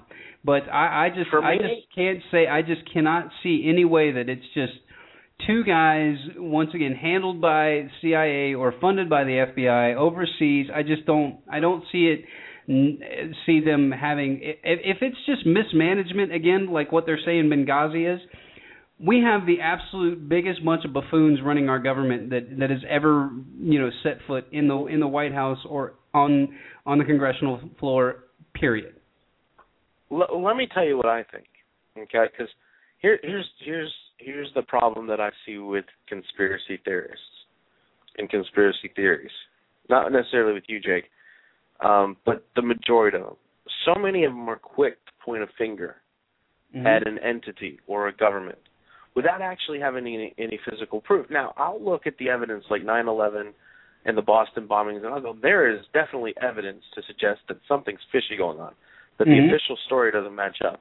And I'll Mhm. po- I'll point out three or four things, you know, that I notice and see, and I'll go, that, you know, and then I try. Well, here's the first thing: is I pull up all the evidence and I Mhm. try to think of every single situation. And I learned this from Robert. I try to pull up every single type of situation, even the most most crazy idea of like um what is there another thing that could possibly explain this before I go saying and then and then I try to disprove myself. You know, it's Mhm. kind of like the scientific method. of course um, that's what you sh- that's what we should all be doing Yeah. Now, I'll usually whittle it down to about three or four actual facts that I can't explain. There's no way to Mhm. explain it. Mhm. Like, like um, the guys with, like the guys with backpacks at the at the at the marathon bombing. Yeah. that was the one and thing with me. I was like, well, those guys could be easily explained, but Mhm. what can't be explained is the backpack that exploded. The picture of it didn't match Mhm. either of the two suspected bombers' A- backpacks that were on their back. Amen. Amen. Okay. Amen. Do I believe that those two might have been patsies, and they still were involved? Yeah, possibly. Um, but as far, I don't think they were in on it by themselves. I can't prove who that other entity is, but I just don't believe the official story. Now, let me let me give you my example on 9/11. Like 9/11, I I'm not saying who I believe it is. I had no actual physical proof. I can't, you know, pinpoint any one person. What I can say is, is one, and these are just a couple of the facts that I picked out. Take away Building Seven because I know everybody likes to point to that, but you know, uh, and and for one is free fall speed versus pancake. I used to work in construction. I've watched demos. I know, and, and it's been proven time and time again by actual pancake collapses that it takes longer than 10 seconds. But, you know, that again can be, you know, anybody can write that off. So here's what I like to use the actual physical evidence that I can't I cannot explain. One, how come there was smoke at the base of the two towers Mm-hmm. before the towers fell? Mm-hmm. Which is on The video, by the way. here. It's on video Yeah. everywhere, and the explosions are going on in the building with the fire department in there. If you watch, um, Yeah. what was that movie that you that But you see- were talking about? But see, that can be explained away. See, that's just what it. loose like, change that say, can be well, explained? Oh, okay, whatever. All right, so go ahead. I'm sorry, I didn't mean to interrupt. like for me, I can say I can easily as okay, but I'm trying to think on the level on the level of the the denier, the the the skeptic. Um, Mm-hmm. Well, you know, they would just panic. It was chaos. They were just hearing things. They didn't know what they were hearing. You know, but what I can't explain is what was why was there actual smoke at the bottom of the tower? You know, Mm-hmm. before the towers even fell. Point Mhm. number two, and I've always pulled this picture up. It's one of my favorite pictures to pull up. If you look at the pictures from afterwards, the base columns, they've got columns with V shape, you know, that that angular 45 degree cut on it Mhm. with molten Mhm. metal around it. Yep. The same cut that goes on in any demo. That doesn't happen by a building coming down. that happens by an explosion. That I cannot explain away. So Mhm. those are the things that I try to stick with. And I really believe that if people stuck with just a couple points and say, Mhm. and instead of automatically blaming a government, which most people don't want to believe that their government's going to kill thousands of people, if people Mhm. just stuck with, hey, you know, you're probably right. I don't, we we can't explain who did it and Mhm. how it happened. But what I what I can say is that there's something wrong with the official story because of these two or three key facts. Those can't be Mhm. explained away. I've had people try to explain them away, and I'm Mhm. like, really? You're going to tell me that that this V-shaped molten metal just happened naturally? This cut it was Mhm. just a natural cut.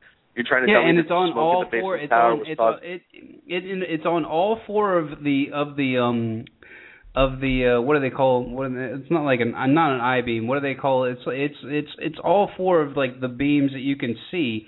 They're like the the foundation going all the way to the top. They're all four cut at that angle. And then one thing that always gets me about that, and I don't know how we digressed off to 9/11, but it's always fun to talk about, is that one thing that I always always talk about is the how come they had heat signatures of 3,000 degrees for up to a week later, and then all of a sudden, you know, if it was supposed to be that pancake effect like you talk about, where was the Mhm. freaking stack of pancakes. Like if you look at that collapse that happened Yeah. over in um in at that sweatshop not too long ago, it was stack on stack. It looked like it looked like basically like a um a parking garage just basically collapsed on top of each other. And but you don't see that. And then when I had Richard Gage on, he said, "Yeah, if you look down at the at the at the actual site itself, it was nothing but like all the cement was just powder. It wasn't even like cement blocks or anything anywhere. It was just all powder. Just how do you explain that? All right, we got to we got to transition off of this because I I can sit here and talk about that stuff all day. And do well, I no, believe I, that the, I brought do I, that up to, to Mhm. talk about Boston. No, no, no, but yeah, there was just a few key things within the Mhm. Boston that I could easily point out and say Mhm. The the official narrative that comes out in the mainstream media just doesn't make sense. Mhm. Why aren't they talking about these other things? So yeah, no, I mean Mhm. I, I was using it kind of to to show you how I, you know, physically break down the argument to try and bring a pragmatic view to it. To Right, and I was know, trying to the- the basically Boston prevent bombing. myself. I'm basically trying to prevent myself from going on a big diatribe because I will do it, and I have been known to do it before. But um, here, here is the um, here is the seven minute clip on martial law. So this will give both you and I a time to go take a break and all that stuff. If you want to listen to it, please do because this is absolutely this is absolutely astonishing. This is from this is from after Hurricane Katrina. You got something else really quick? no, I have I have wireless headphones, buddy. I go outside, smoke a cigarette, and still listen to your show. Look at you. You're fantastic. Wow. Another thought criminal. All right, so here here's the clip and this is this is after Katrina and about halfway through the clip, guys, you're going to hear the uh, police chief of New Orleans say that nobody will be allowed to be armed and then you get to hear the marine at the very beginning say that well marines do follow orders. So if you're if you're ordered to go yank a bunch of americans out of their out of their home and take their guns you just go follow orders which hey i guess is what you're supposed to do in a free country. So don't question authority. Remember they got costumes on. We don't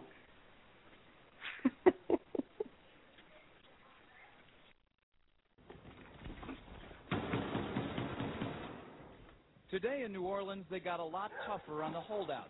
Police department, home!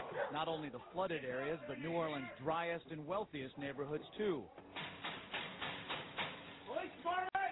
The police and National Guard going street by street, house to house. We need to make sure, too, that uh, whenever we knock on doors, people refuse to leave. We need to make note, call it in. They say there are no orders to use force, just strong persuasion, sometimes entering open houses with guns drawn, and instructions to disarm anyone inside. You say guns guns will be taken. No one will be able to be armed. We will take all weapons. That happened today in this wealthy neighborhood where homeowners had armed themselves to protect their mansions. Residents were handcuffed on the ground. In the end, police took their weapons but let them stay in their homes. They were a little bit threatened because our weapons were bigger than their weapons.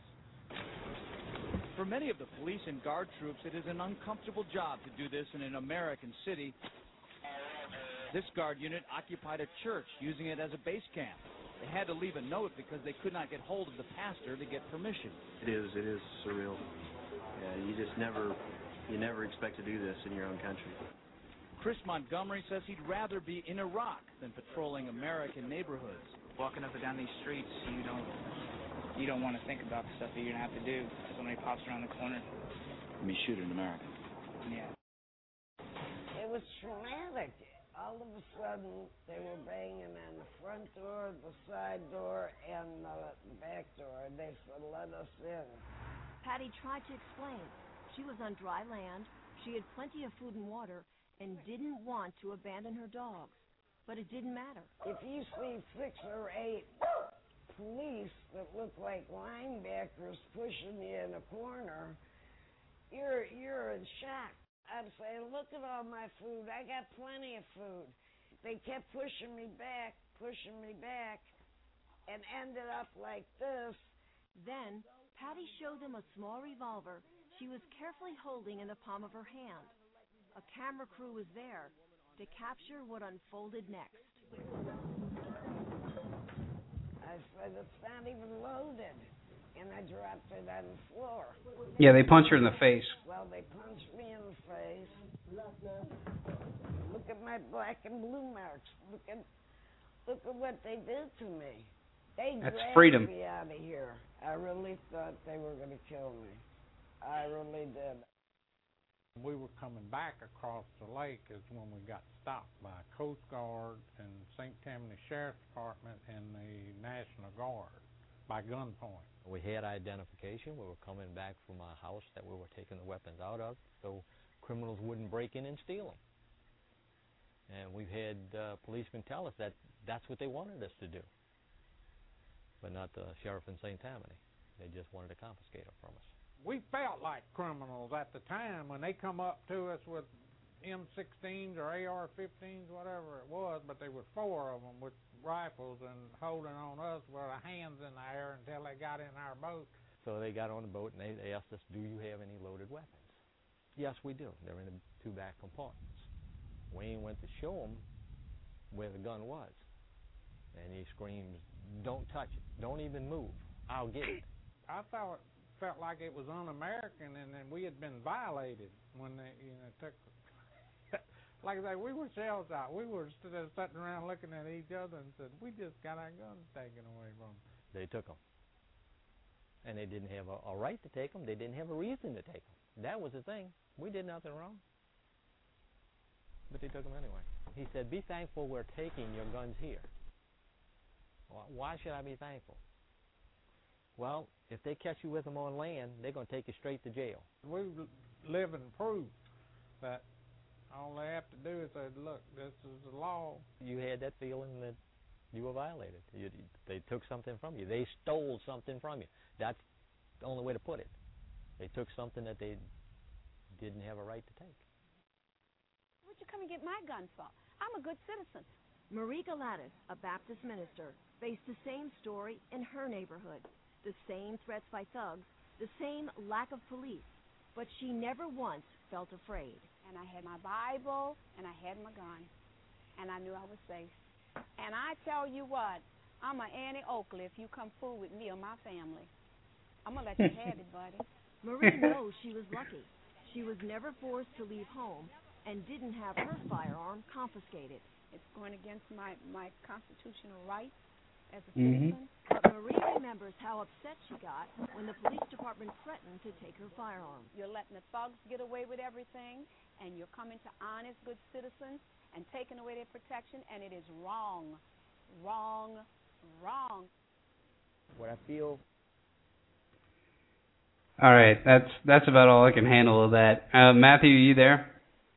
Yeah, yeah. I'm sorry, bro. I could barely hear it. I guess you had it turned up all the way.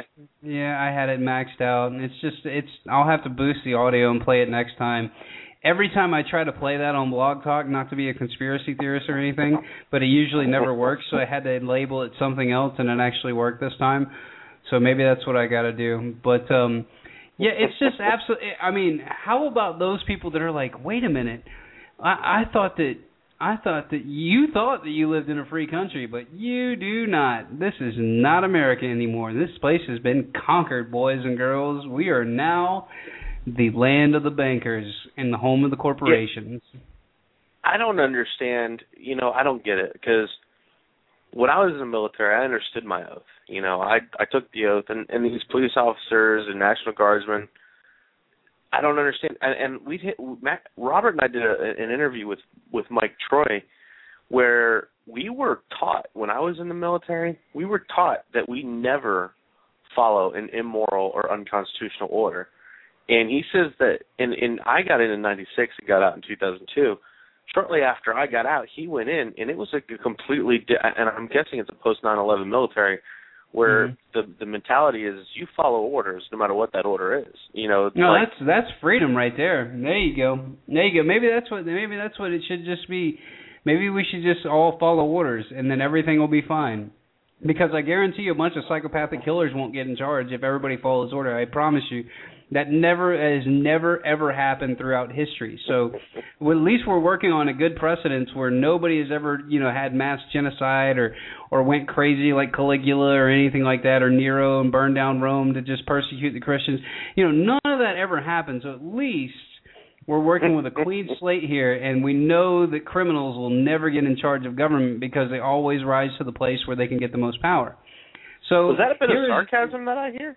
No, that was no that that's um uh we're gonna have to think of some fancy name to call the sheep because I don't want to call them sheep anymore because I want to actually help these people, but we got to call them we got to think up something really fancy to call them so that they can just you can just kind of do your own self-diagnosis and say, wow, am I one of those or am I one of the people that are actually informed? But here's here's the next clip I got for you. We should. No, I got a name. We'll call them non-believers. No, because then that sounds like a, a religious thing, and all you know. I know, I was- like, I was oh, kidding. oh, Gosh, I mean, this is ridiculous. All right, so here's the uh, here's my here's my next clip, and this is about the TSA. Now, this actually got shot down, but this was being proposed out in Texas.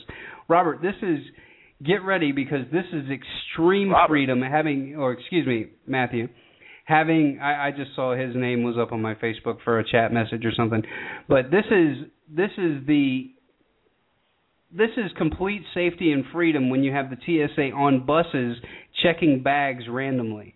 And this got shut down, but they keep trying to do stupid stuff like this. So everybody, once again, not just be informed on big geopolitical things; those are always nice, but be informed about what legislation is being introduced in your state, and go down there and be the activist that fights.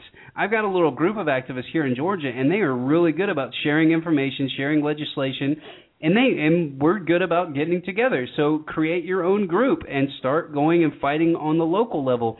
You don't have to fight this stuff on a global scale. If you fight it and change it on the local level, then the global stuff usually doesn't come down. So that's what we got to work on is trying to get everybody to follow suit at the local level and then we can start changing things from within. That's I think that that's the the overall solution. Of course, we got to get get people to run for Congress, Senate, and stuff like that.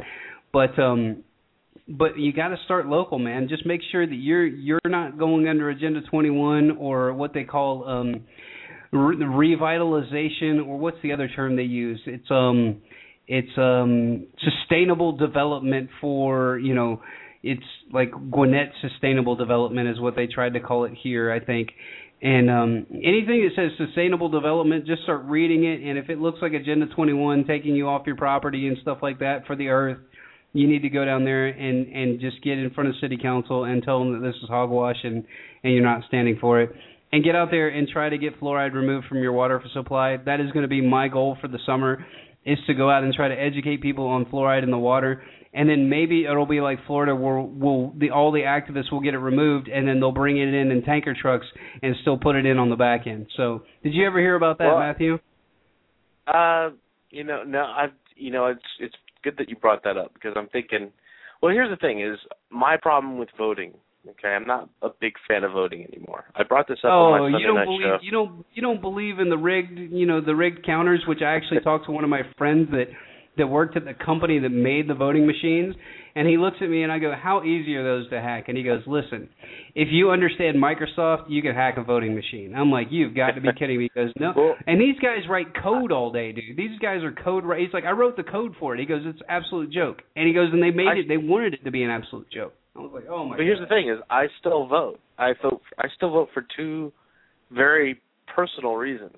They're they're my reasons and my reasons alone. Number one, I vote because I at least want to get the numbers for the third party that I'm voting for. I, I want to show a little bit of presence there. I think that is important to let them know that there's still a percentage of the uh, people out there that aren't buying it. You know what I mean?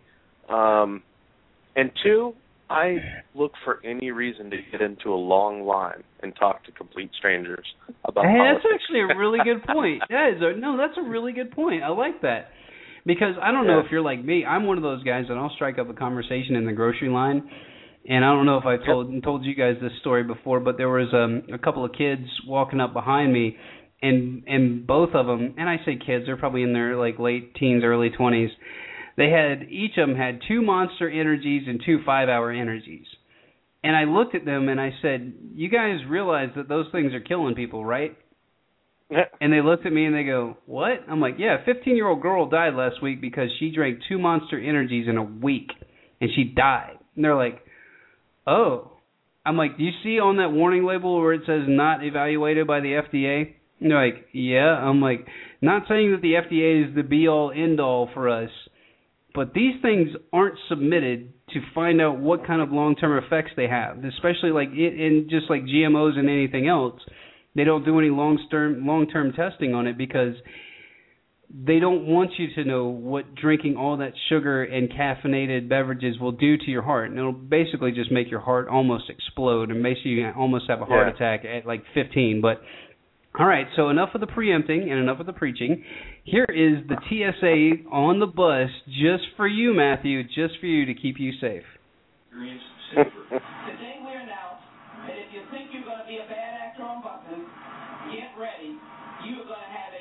short-lived time frame. This is a national pilot program which puts undercover officers on metro buses, sniffing out trouble before it happens. It's kind of akin to air marshals, but for buses. think it's a good idea. A lot of bad people riding the buses sometimes. We all need to be protected. But that safety will apparently come somewhat at the expense of civil liberties. These officers will be able to search bags at random, and canines might be brought in. But you don't like the bag searches. No, not at all. Because I carry like a lot of food, and people always ask me for my food. The Bus Safe program is a collaboration between the Congresswoman, Metro, Precinct 7 Constables, and the TSA. In downtown, Joel Eisenbaum, KPRC, Local 2. Hmm. Yeah. Isn't that fun? Doesn't that sound like freedom, Robert? Having somebody come up and give me that bag, boy. What you got in that bag? It looks like you're a I terrorist. think give me you're that in bag. love with Robert. Say what? I think you're in love with Robert. Man, Uh, why did I keep saying I gotta close? Here, let me close this window, Matthew. Let me close this window. I'm sorry. Here, here's my problem with the TSA. Okay. Oh, we've only got 21 minutes. take away take take no no this will be quick this will be quick take away the civil liberties part of take away the government run take away all that stuff all that argument out of it. My biggest problem with the TSA is I would say probably 90% of the hired employees are morons okay? They don't want they want and I and I thought of another name for sheep. I I think we should start calling them sleepwalkers. Ooh, And- ooh, yeah, like it. because they're still asleep, but they're walking around. No, You no, know, they're almost they're like fans- zombies, and and and I see all these like I see all That- these uh, archetypes of these zombies and stuff, and I'm like, oh my god, Mhm. that's the general public. Holy cow, you guys have no clue what's going on. So go ahead, continue. I, I mean, these people they don't want people who can critically i've applied okay Yep. i've got management experience military experience you know i used to work in this was back before i was awake so don't hold me don't hold it against me i applied i have management experience in construction i have military experience you know was, you know critical thinking skills despite my being asleep you know i wasn't an i'm not an idiot mhm. but yet I wasn't good enough to be hired. And then I see the people that they actually hire for these jobs. You know, and I'm Hmm. like, you got to be kidding me. They want people who are just there to follow orders, who can't think for themselves, who don't understand O's and don't understand the Constitution. They don't want those people, uh, or they want those people. They don't want people who who critically think and think for themselves. And that's the reason why, apart from the other arguments, all the other arguments go away.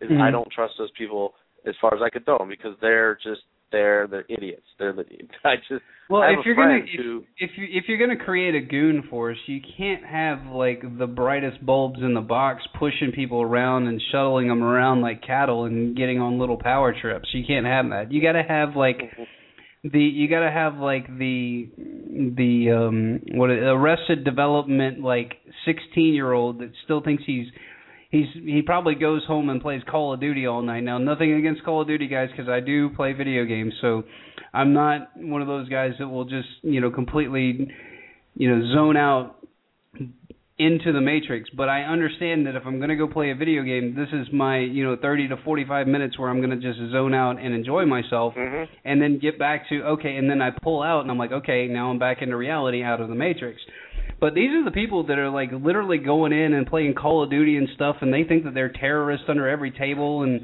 they're in your they're in your underwear, and and they're sitting there screaming. How about the guy that was the TSA officer up in New York that started screaming that I'm God and like yelling at all of the No. yelling well, at all got the what com- pedophiles working for him. Uh, one guy here in Orlando. And guys, Orlando we're not joking. We're not joking about this stuff. Go look at some of the people that have gotten pushed Yeah. away. I mean, they have stolen. Listen, listen. The TSA has stolen more of the CIA's drugs than anybody on the planet. The CIA, the CIA should go investigate the TSA and be like, listen. You guys are really messing up our deal here, all right? You can't keep stealing it from the users. We bring it in, they use it, and then we put them in jail. That's the deal. You guys don't get to steal it from them, all right? That one there was one guy who was local the guy lived right here in florida or central florida over by seaworld and he got caught stealing stealing all sorts of ipads Mm-hmm. Is that the guy stuff. that got caught stealing like the iPads and stuff like that? yeah that was right here And he was like in, in he was like Florida. a lieutenant. He was a lieutenant at the TSA. I'm like, give me Yeah. a break.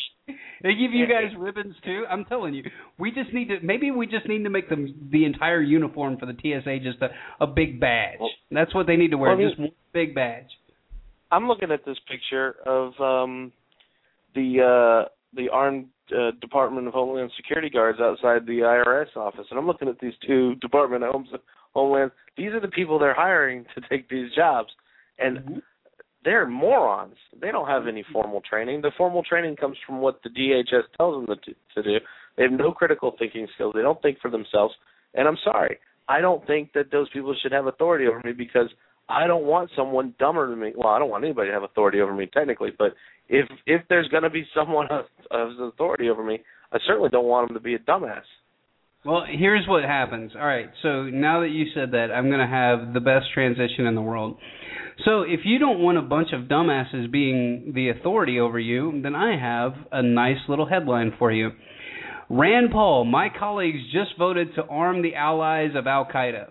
And this came out today. Rand Paul blasts members of the Senate Foreign Relations Committee on Tuesday, which voted overwhelmingly to arm the elements of the Syrian opposition in a bill co-sponsored by Senate or by Senator Robert Mendez. This is the guy from New Jersey, and I got another bill from New Jersey you're going to love too. And Robert Corker from Tennessee. Tennessee is like the the pilot for all like the police state and and the unwarranted checkpoints and stuff. And he says, and Rand Paul goes on to say, this is an important moment addressing the Senate and his colleagues. He said, you will be funding today the allies of Al Qaeda in an irony you cannot overcome. And it goes on to talk about how you know that that we've been arming Al Qaeda and funding them and giving them money for food and stuff like that. And this is what absolutely exacerbates me about Syria. Everybody's like, "Well, we got to get rid of Assad." Listen, the guy hasn't attacked anybody, anyone. Nobody. He has attacked no. Has he been aggressive towards another nation? No, no. Nope. India. India shoots freaking missiles into his into his country, and he's like, ah. No, Turkey. Excuse me. Turkey shoots missiles into his country, and he's just like, eh. Um, all right, I'll let it slide. You guys just because I know what's going to happen. And then Israel goes in there and bombs him, and they're like, if you respond to our unprovoked bombing of you, we will bomb you some more. I'm like, we are we are absolutely living in the twilight zone. Hey, and which um which which nations on the planet don't have a central bank again? What are, what are those again? Oh, Um, Libya, Iran, Syria, Iran, Korea, and Saudi. Arabia. Yeah, Saudi Yeah. Arabia is another one. And we're never going to go for Saudi Arabia. We're making too much money off them buying our worthless T-bills. Ha ha, you bunch of suckers. We're just going to keep devaluing our currency. You guys won't have. You'll be standing there holding a bunch of paper. Enjoy it. oh, so here's another bill that I wanted to talk to you about quickly. No, we got Well, no, 14 no, real minutes quick, left. I wanted to touch on that. Oh, Rand go ahead. Paul. Elaborate. This is Rand Paul is coming out saying all this stuff. Man, they've been funding Al Qaeda now for months. Months. I mean, this is the, Dude, we've been funding Yeah. them since 2000 and I think it's 2011. Okay, but I mean, like out there in the news. No, it, reports, it you know? oh yeah, oh um, but but still, it, it it falls on the it falls on the general public's deaf ears. They don't care. You know, the sleepwalkers they don't they don't know what's going on, man. They just know that they know that the voice comes on at 11 o'clock on Wednesday or whenever the hell it comes on. I don't know. But here here's another um here's another good one for you. I hope this is this is all um and this is off of this is off CBS local news in New York. A mileage tax monitor, monitored by Big Brother for all New Jersey drivers? It could happen. Now, this is all an absolute joke because any of you that use progressive and you want to use that little that progressive little thing that you plug in, it's like try this new progressive thing and it's, you know, it'll calculate your miles and reduce your rate. No, it doesn't reduce your rate. It tracks your ass everywhere you go. But hey, Yep. I'm a conspiracy theorist, so don't listen to me. Just No, enjoy the no, police they- state. It'll be it'll be completely fine. Everything everything's fine. Everything's Jake, fine. you're wrong. No, they come out and tell you we are tracking your driving. We it, we are tracking your good driving skills. Oh, they, you're good driving, tracking. so that makes it okay. Yeah. That makes it okay. So that that way you can get reduced rates. No, it's all about tracking you, is what it is. And I don't want some tracking device on my car. Heck no. Dude, I hate. You know what's so funny is that you. I think we talked about this on the other show, but it's like hmm I used to get super paranoid about that stuff. Like I know what it's all for, but I think that I think that you know the shroud of invulnerability that I had at one point in time, where I'm like, no, no, no, I can't do that because they'll track me. I'm like, wait a minute. They've been tracking me since 2001, and that's been you know that's been 11 years. They've got enough data on me already. They're they're pretty well set. So if I get a GNC card that's going to get me a couple extra dollars off, so be it. Just understand, people, that you're being tracked and traced everywhere, and then they put you in a giant database. And if they ever want to find out about you, well, my friend William Binney here, that was a whistleblower from the NSA, has got a 45 second clip about what they use this data for. Oh, and by the way, they're building a one billion dollar facility out in Utah that they're not telling Congress what they're using it for. The NSA is. They're like, well, technically, Mhm. we could store data for up to a hundred years, and then we would wipe it clean. Gee, I wonder what lasts about a hundred years. What would that be? Is it something like a human? I don't know. So here's Bill Binney, that was a uh, NSA whistleblower that actually created the software that your loving National Security Administration. Is that what the NSA stands for? I can't remember. I think so. But that's that's what these guys are using it for now, and that is to spy on you. And if they ever need to, they could just pull it right up. And I've got another clip backing me up on that. So here is the clip from William Benning. Somebody told me that they can listen to what we're saying by my having this, even if it's turned off. Yes. Here's the here's the real grand design. Every domain, think of a domain as an activity. uh, a specific type of activity, phone calls, or banking is another domain. So if you think of graphing each domain, and then each graph then turning it in the third dimension, the, the trick now is to map through all the domains in that third dimension, pulling together all the attributes that any individual has in every domain, so that now I can pull your entire life together from all those domains and map it out and show your entire life.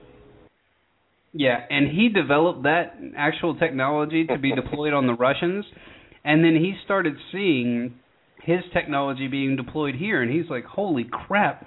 They're using my protocol to spy on the American public." And then he's and then he broke all these you know laws and went and because I, I've never understood that. It's like you can't whistleblow on something that goes against the government. I'm like, wait a minute. Isn't that what whistleblowing laws are supposed to be? Didn't and then Obama, you know, persecutes all the whistleblowers and and goes after everybody and taps everybody's phone and and everything's fine, guys. Everything's fine. The government loves you. Everything's great. But here is Go back, um, go back to yeah, go watching. American Gladiators. Oh God, dude, I wish that show was still on. That show was money. I I I, miss um what was it? Um, I can't remember the guy's name. It was just like the all all of the guys back in the '80s were all just roided out of their mind. It was so awesome. All right, so and they could never they could never win at the joust because they all had terrible balance and they were just so so ginormous from top. Like had had these huge upper bodies and like the little stick legs. All right, so anyway, enough fun. Here is um here's the clip from the FBI. And this is the uh, deputy director of counterterrorism on CNN talking about, well, we have ways that if we need to, we can get all your digital stuff because you know it's it's it's it's digital and we can get it. So here we go. Our attention now to the phone call between Katherine Russell and her husband Tamerlan Tsarnaev. You said something very interesting on Erin Burnett's show last night. You said that if Katherine Russell does not divulge the contents of this phone call, that the FBI had other methods finding out what was said. What did you mean by that? Well, on the national security uh, side of the house, for in the in the federal government, you know, we have assets. There's lots Assets. of assets at our Mhm. disposal throughout the intelligence community, and also Mhm. not just domestically but overseas. He Those almost assets uh, allow us to gain information and intelligence on things that we can't use ordinarily in a criminal investigation. Here it but are comes. used for major terrorism investigations or counterintelligence investigations. And you're not talking That about a information- voicemail, right? What are you talking no, about? we're talking about spying on you. I'm talking about all digital communications are are um, Mm. there's a way to to look at digital communications in the past.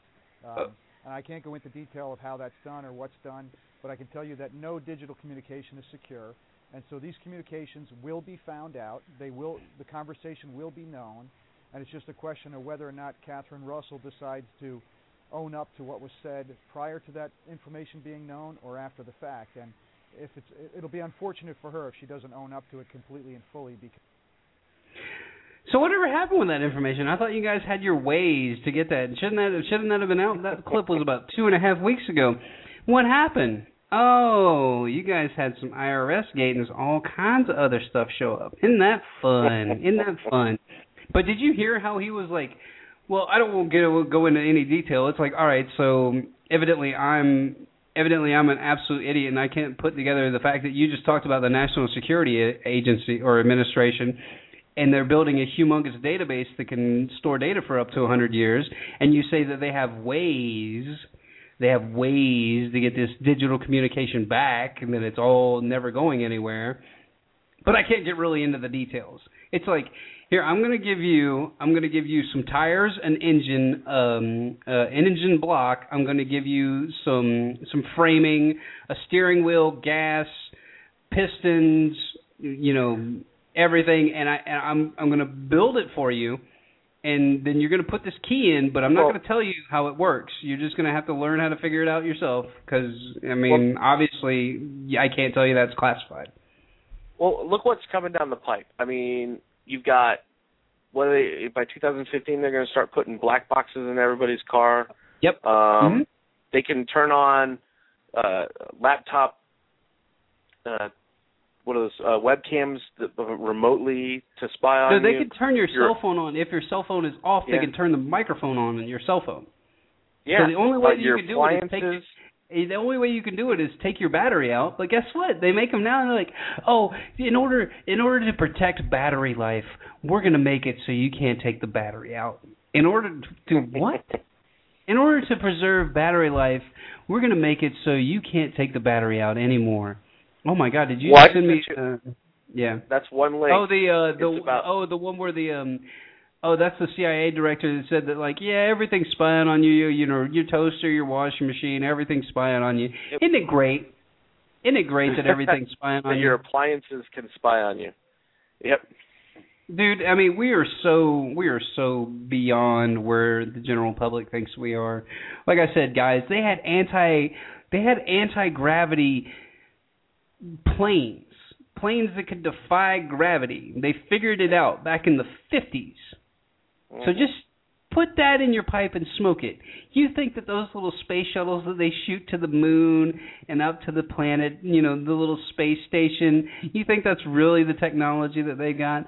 How about that thir- that um that new that new rocket or not new rocket, the new plane that they had that they test that they test flew that could go over 3000 miles an hour and then it this is my favorite. It it takes off. It takes off, Matthew. And within Mhm. 2 hours we can't find it. It's off a radar. I'm like You've got to be kidding. They're like, we think it crashed into the ocean. You think it crashed into the ocean for real? You guys got a plane that goes 3,000 miles an hour. You finally let the general public know about your your your your new engine technology, and and all of a sudden it's gone. I'll see if I can pull that up for you. But what are what are your thoughts on on just the what is what is the big takeaway from us here on the police state? Eh, we got we got four minutes. Let's split up. What's the big takeaway from the police state? What do we need to do as as as a as a free society to ensure the fact that we don't get completely enslaved by this technology? Because it is, guys, it is the technology that's enslaving you, and you're willfully submitting to the enslavement. That's the scary thing. Well, if you want my take on it, I think our it seems like our numbers are small, but I think they're larger than what a lot of people understand and believe. Uh, if you if you count in, um, and I have to add them in, on the people from Texas, you count in anonymous, take Alex Jones' audience alone, um, take in um, uh, you can take the Glenn Beck's audience to an extent. I mean, I mean, if Yeah, we can get them out, if we can get them out of their wheelchairs, they might be able to help us out. and you take the militias out in like the the hillbilly militias out in West Virginia and whatnot, you know, we're not outnumbered and outgunned necessarily, maybe technology wise, but I I think we're in a lot better position than it might seem right now. Um, I think there's a lot of people just silent, not like us who are just screaming at the top of our lungs, "Hey!" Um, so I think there's a lot of silent dissenters that are just kind of waiting to see what happens. Um, but what are they I- waiting you know, for? I, mean, how much more? How much more in your face does it have to get? I mean, how much really? think- how much more in your face does it have to get? Guys, quit being chumps. I think I know it's just it. I don't think they want to speak up. I think what they're they're looking at it is when it's time to go, I'm going. But for now, Yeah, eh, but you can't. You, they're not. you- You're not going to win. You're not going to win like that. You're you're not going to win by sitting in your and sitting in your house and fantasizing about well, when the government comes to get me, dude. When they come to get you, it's going to be 20 guys Well, in a don't freaking even- SWAT truck. You know, it's not going to be just you taking on the local police and you're going to have this big battle at your house and you're going to show everybody how big of a patriot you are. Don't be stupid. I don't. I'm not really necessarily putting it like that. I mean, I think they will mobilize when it's time to mobilize. I'm saying is, is I think that they're just they don't want the heat. Like we're okay with getting the heat. Adam Kokesh is okay with getting the heat. He's willing to stick his neck out. They're just they don't want the heat before it's time. I'm not necessarily saying they're just sitting on the couch just waiting for someone to come knocking on the door. I think they'll mobilize when it's time to mobilize. I'm just mm-hmm. saying that we're a different breed. We're activists. They're mm-hmm. just they're just waiting. You know, anonymous is activists, but they're anonymous. You know what I mean? So no, I think I think it's going to be a very interesting next few years. Um, unless there's a big, huge philosophical change or something going on where where the people finally just say, you know what, I've had enough, and they wake up and and, and the government is forced to change. It's going to happen. Unfortunately, I don't want it to happen. I don't want my son to have to live in that kind of life. But mm-hmm. again, I, I hate to sound like a conspiracy theorist, but I'm not stupid and I'm not naive either. We'll see what happens. I'm hoping nothing ever happens, but we'll see. Again, it's just I, get it. Time I will think tell. that yeah, I think that I think that we need to all try to relinquish the thing conspiracy theorists, and we use it a lot in our on our podcast here or my podcast here because it, it's a joke to us. It's like if you can if you can read and you can understand history and you can ac- actually extrapolate from other from other regions and from other points in time periods of time that humans do the same things over and over again it's just with a different you know veneer on it you know we're the conspiracy theorists but i think your friend that calls into your show a lot made a great point conspiracy theorist and critical thinker have the same initials. So we need to start saying Oh, that instead of being a cons- yeah dude he's money. And we need to start saying that you know i'm not a conspiracy theorist. I'm a critical thinker. Are you a critical thinker or do you just believe everything that the government tells you? I think that that's a great way to approach some of these people because they don't realize that they're just they're just replicating talking points and rehearsing them and mm-hmm. regurgitating them. Until you get in their face it's like one of my friends you know and, and i and i love her to death but like right after the Newtown's thing thing came out she's like she's like we don't we don't need all these guns and and we're running into overtime now so feel free to comment on this if you want. And it's like she goes we don't need all these semi automatic guns and and all that stuff. You can have a pistol you just don't need a semi automatic rifle. And i said and i said what is your definition of a semi automatic and she's like you know the i'm like that's a fully automatic i'm like what you just told me was that i can have a semi automatic handgun. But you were basically just you you want so badly for all the violence to go away. And it's like uh, you know i've said this a billion times if i said it once. There is some innate risk in living people. You every t- what's amazing is that like you said and we've quoted on your show before you are more likely to be killed eight times more likely to be killed actually by a cop than you are by a terrorist but I don't see you pissing your pants every time a cop pulls you over. So sack so so, so sack up you got a and under- yeah, so sack up and understand the fact that there is some inherent risk in living and that you're you're you're more likely to I mean there there's a lot of phobias that go around in human populations that absolutely astonish me because they're not based in logic. It's based in it's based in the fact that I don't have control. So Yeah. with the terrorists, it's like, oh, I don't have control of the terrorists, but the cop's here. I know the cop; he's an American, so that gives me some semblance of control. It's like, Mhm. but like people that are afraid to fly. I'm like, look, you're you're you're more likely, you're like four times more likely to get killed on your way to the airport than you are in the actual airplane itself. But I'm like, when I tell people that are afraid of flying, I said, hey, how many times did you get struck by lightning last year? And they're like, um, I've never been struck by lightning. Oh, great, because you're actually more likely to get struck by lightning twice in the same year than you are to die in a plane crash. Yeah. So just stop being paranoid about frivolous stuff and just and just understand that there is some innate you know, there's some innate risk in living this life and you either live it to the fullest or you live it in fear. And and Matthew and I are not living in fear. We're living empowered. We're living the way that you're supposed Mhm. to live. You're supposed to fight for freedom. You're supposed to fight for liberty. You're supposed to do all this stuff so the next generation gets a fair shake. Because if you sit down on the job and you take a, you take the summer off or you take your life off for fighting for liberty or fighting for freedom or fighting for due process, then guess what? The next generation gets screwed and it's probably your kids. So, you know, any other closing comments from you, Matthew? I think that's all for me. No, uh, just you know, I really appreciate you letting me come on your show and join you. Um, I have to say that uh, you know, I think everybody just needs to to start playing their part, their role. You know, Mhm. whether you're a single parent like me, or you're a Mhm. single person, or you, you're a family. You know, Mhm. somebody needs to take the reins and spend 15, 20 minutes researching their local. Start at the Mhm. local. I mean, if that's Yeah. all you can do That's and that's the best way to fight tyranny is to make sure you keep your local guys because they're the ones you know you look at all these other cities and counties where you hear you know i think there was one in georgia which said they made it a mandatory law to own a gun now i'm not against No, i'm that's not a- really Ken- for that's- mandatory laws No, that's Kennesaw, Georgia. If you no, no, no, Yeah. it's not. It's not mandatory.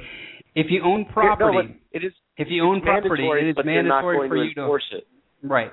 It's mandatory if you own property, if you own a home, it is mandatory for you to have a firearm. And and and crime dropped 73% in 2 years. Yeah. And it's not the it's not the fact that we fetishize about having a gun, guys. It's not that. Well- it's not me fetishizing about somebody breaking into my house and me getting to pull out my 12 gauge and, and blow somebody away. It's not that. It's living empowered, and whether it's living empowered through through being able to protect yourself and your family and not have to worry about the seven minute phone call that it's going to take for 911 to show up, or if it's living empowered through through thought and through and through ideas and through ideologies where you know that the things that you're seeing going on around you are wrong. They're they're incredulously wrong. You have to When- understand that. when somebody asks me somebody asked me this one time and, and it's the same and it's the same response I give anytime somebody asks me this question. And I try to tell people so they go, "Why do you like guns so much?" Well, one, I don't and I'll give you my answer and then I'll kind of extrapolate on it. I don't like guns. That's why I own one. You know, mm-hmm. because the last thing I want to have is one pointed at the, you know, at me. I'm not at the gun range every weekend. I'm not spending money on rounds. I carry my gun. I maybe go to the range two, three times a year to kind of filter out my bullets, you know, to use up the old ones and put in some new ones, you know, just make sure Mhm. everything's still working fine. But I Mhm. hate, you know, I hate guns. If I didn't have to own a gun to protect myself or worry about a tyrannical government or for Mhm. any other reasons, I wouldn't own one. I never owned one. It's like if you if you if you had a robot in your house that had an M16 on it, I'm like I'm like, okay, I don't I don't need to own a gun. My my robot will shoot anybody that comes into my house.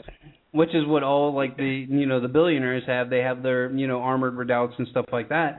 But at the Mhm. end of the day, you're right. It's it's not live. It- what it is, it's it's a difference between being a slave, living in fear, and being empowered.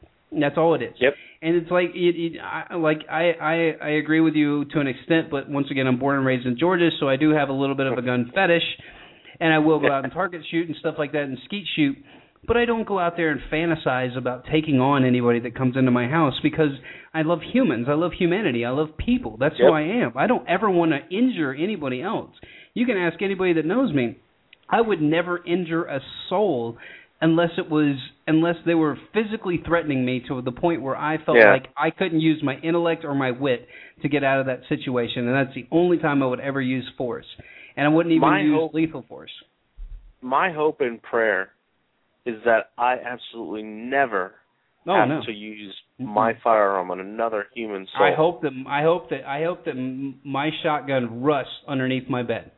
Now it won't rust because I clean it, but that's like you said. It's a, it's yeah. a, it, it it's just a it's just a statement, guys. It's it's saying that I own me, I'm responsible for me, and I think that that's what this nation needs to get back to is the fact that we all own ourselves.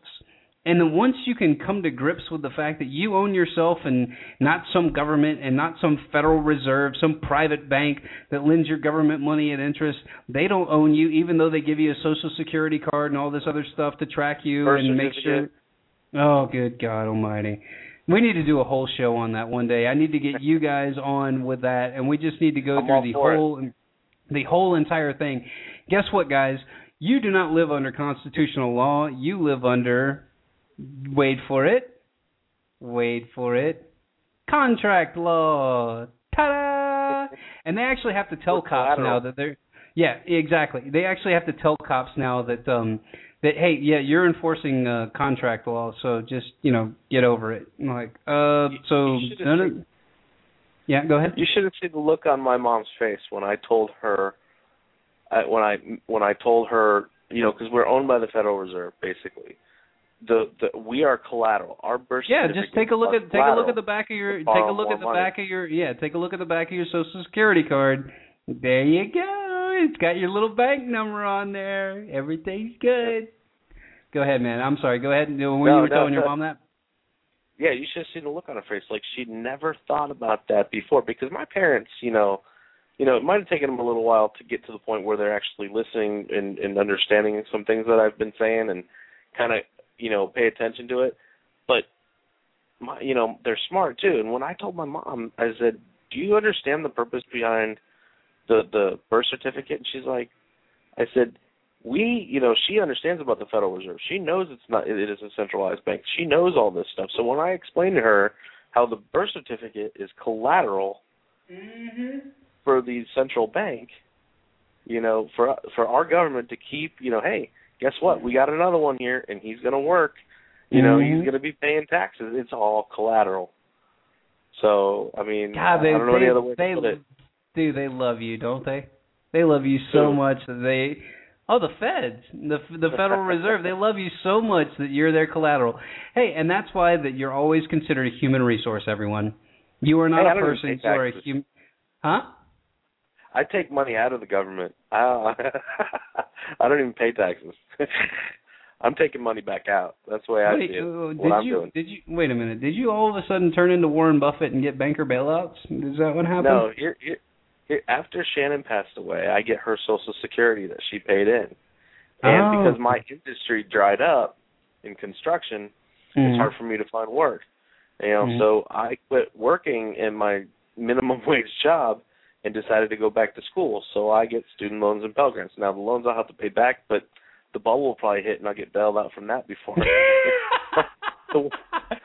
before I even have to worry about manipulating back. the system. That makes it that makes it okay. If you know you're manip- manipulating the system, it's like, come Well, on. some people might get bubble. angry at me that, but for me, I'm taking out what was paid in by my wife and what listen, I listen. paid in. I'm taking Yeah. back what's mine, as Mm. far as I can see it. That's and you know thought crime. That's thought crime. Now, see, here, here's here's what's crazy is those guys won't get pissed off the fact that Bernanke gives our government one. Tri- uh, wait, let me read this really quick since we're into since we're into extra time right now, and this is um this is off of Zero Hedge. God, I love this guy so much. Okay, this is off of Zero Hedge, and it says, thanks to QE Bernanke. Thanks to QE Unlimited, Bernanke has injected foreign banks with over $1 trillion in cash for the first time ever. Two years ago, Zero Hedge made the first observation that the bulk Federal Reserve, also known simply as cash created out of thin air, because the because money is first and foremost fungible, no matter what textbook uh, Theo. Good God, I'm I'm to butcher that. Theocraticians claim Theocraticians, I guess. I guess it's like um, theologists or whatever. And the only cash allocated preference in Capital um, Association IRR analysis had had been parked not only at U.S. banks but in foreign banks with U.S. based operations. Oh, you mean like the Federal? Come on, these guys love us. We followed with more than analysis showing explicitly how the Federal Reserve, how the Fed has been providing a constant cash injection into foreign banks courtesy of the rate of overnight reserves, which is the amount the Fed to pay the banks that hold the reserves in it, as the bulk of the reserves continue to end up with the foreign banks. The situation set forth a huge political storm from time from time uh, 2014 to 2015 when the EO or the IOER has to raise and the Fed is quote unquote found to have injected tens of billions of quote unquote interest not into US banks but into foreign banks operating in the US which is an upstream of the profits and solvent to the offshore demise of the holding companies. So basically what he's saying is that every month ladies and gentlemen, every month the private bank that owns your government money and interest, which you pay for and you're a debt slave to, gives eighty billion dollars to foreign banks to prop them up. God, this is a free country. This is a free country. That is freedom. Man, that's freedom. Hey, can we have sound money, Matthew? Can we can we have that? no, no, no. It's too it's too dangerous. It is too see, dangerous. some people, see, some people would label me as a freeloader. The way I see it, as a philosophical voluntarist, I'm taking money back that I paid in.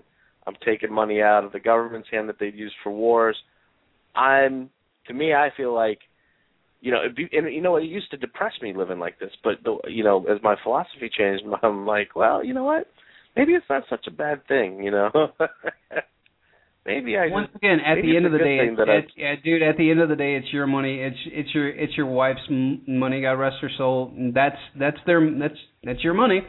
But you know, like I said, they'll get pissed off at you for doing that. It's like, hey, hey, what about the super criminals that that that ship eighty billion dollars worth of your tax money to foreign banks every year, and then say that they're not doing anything to increase the debt.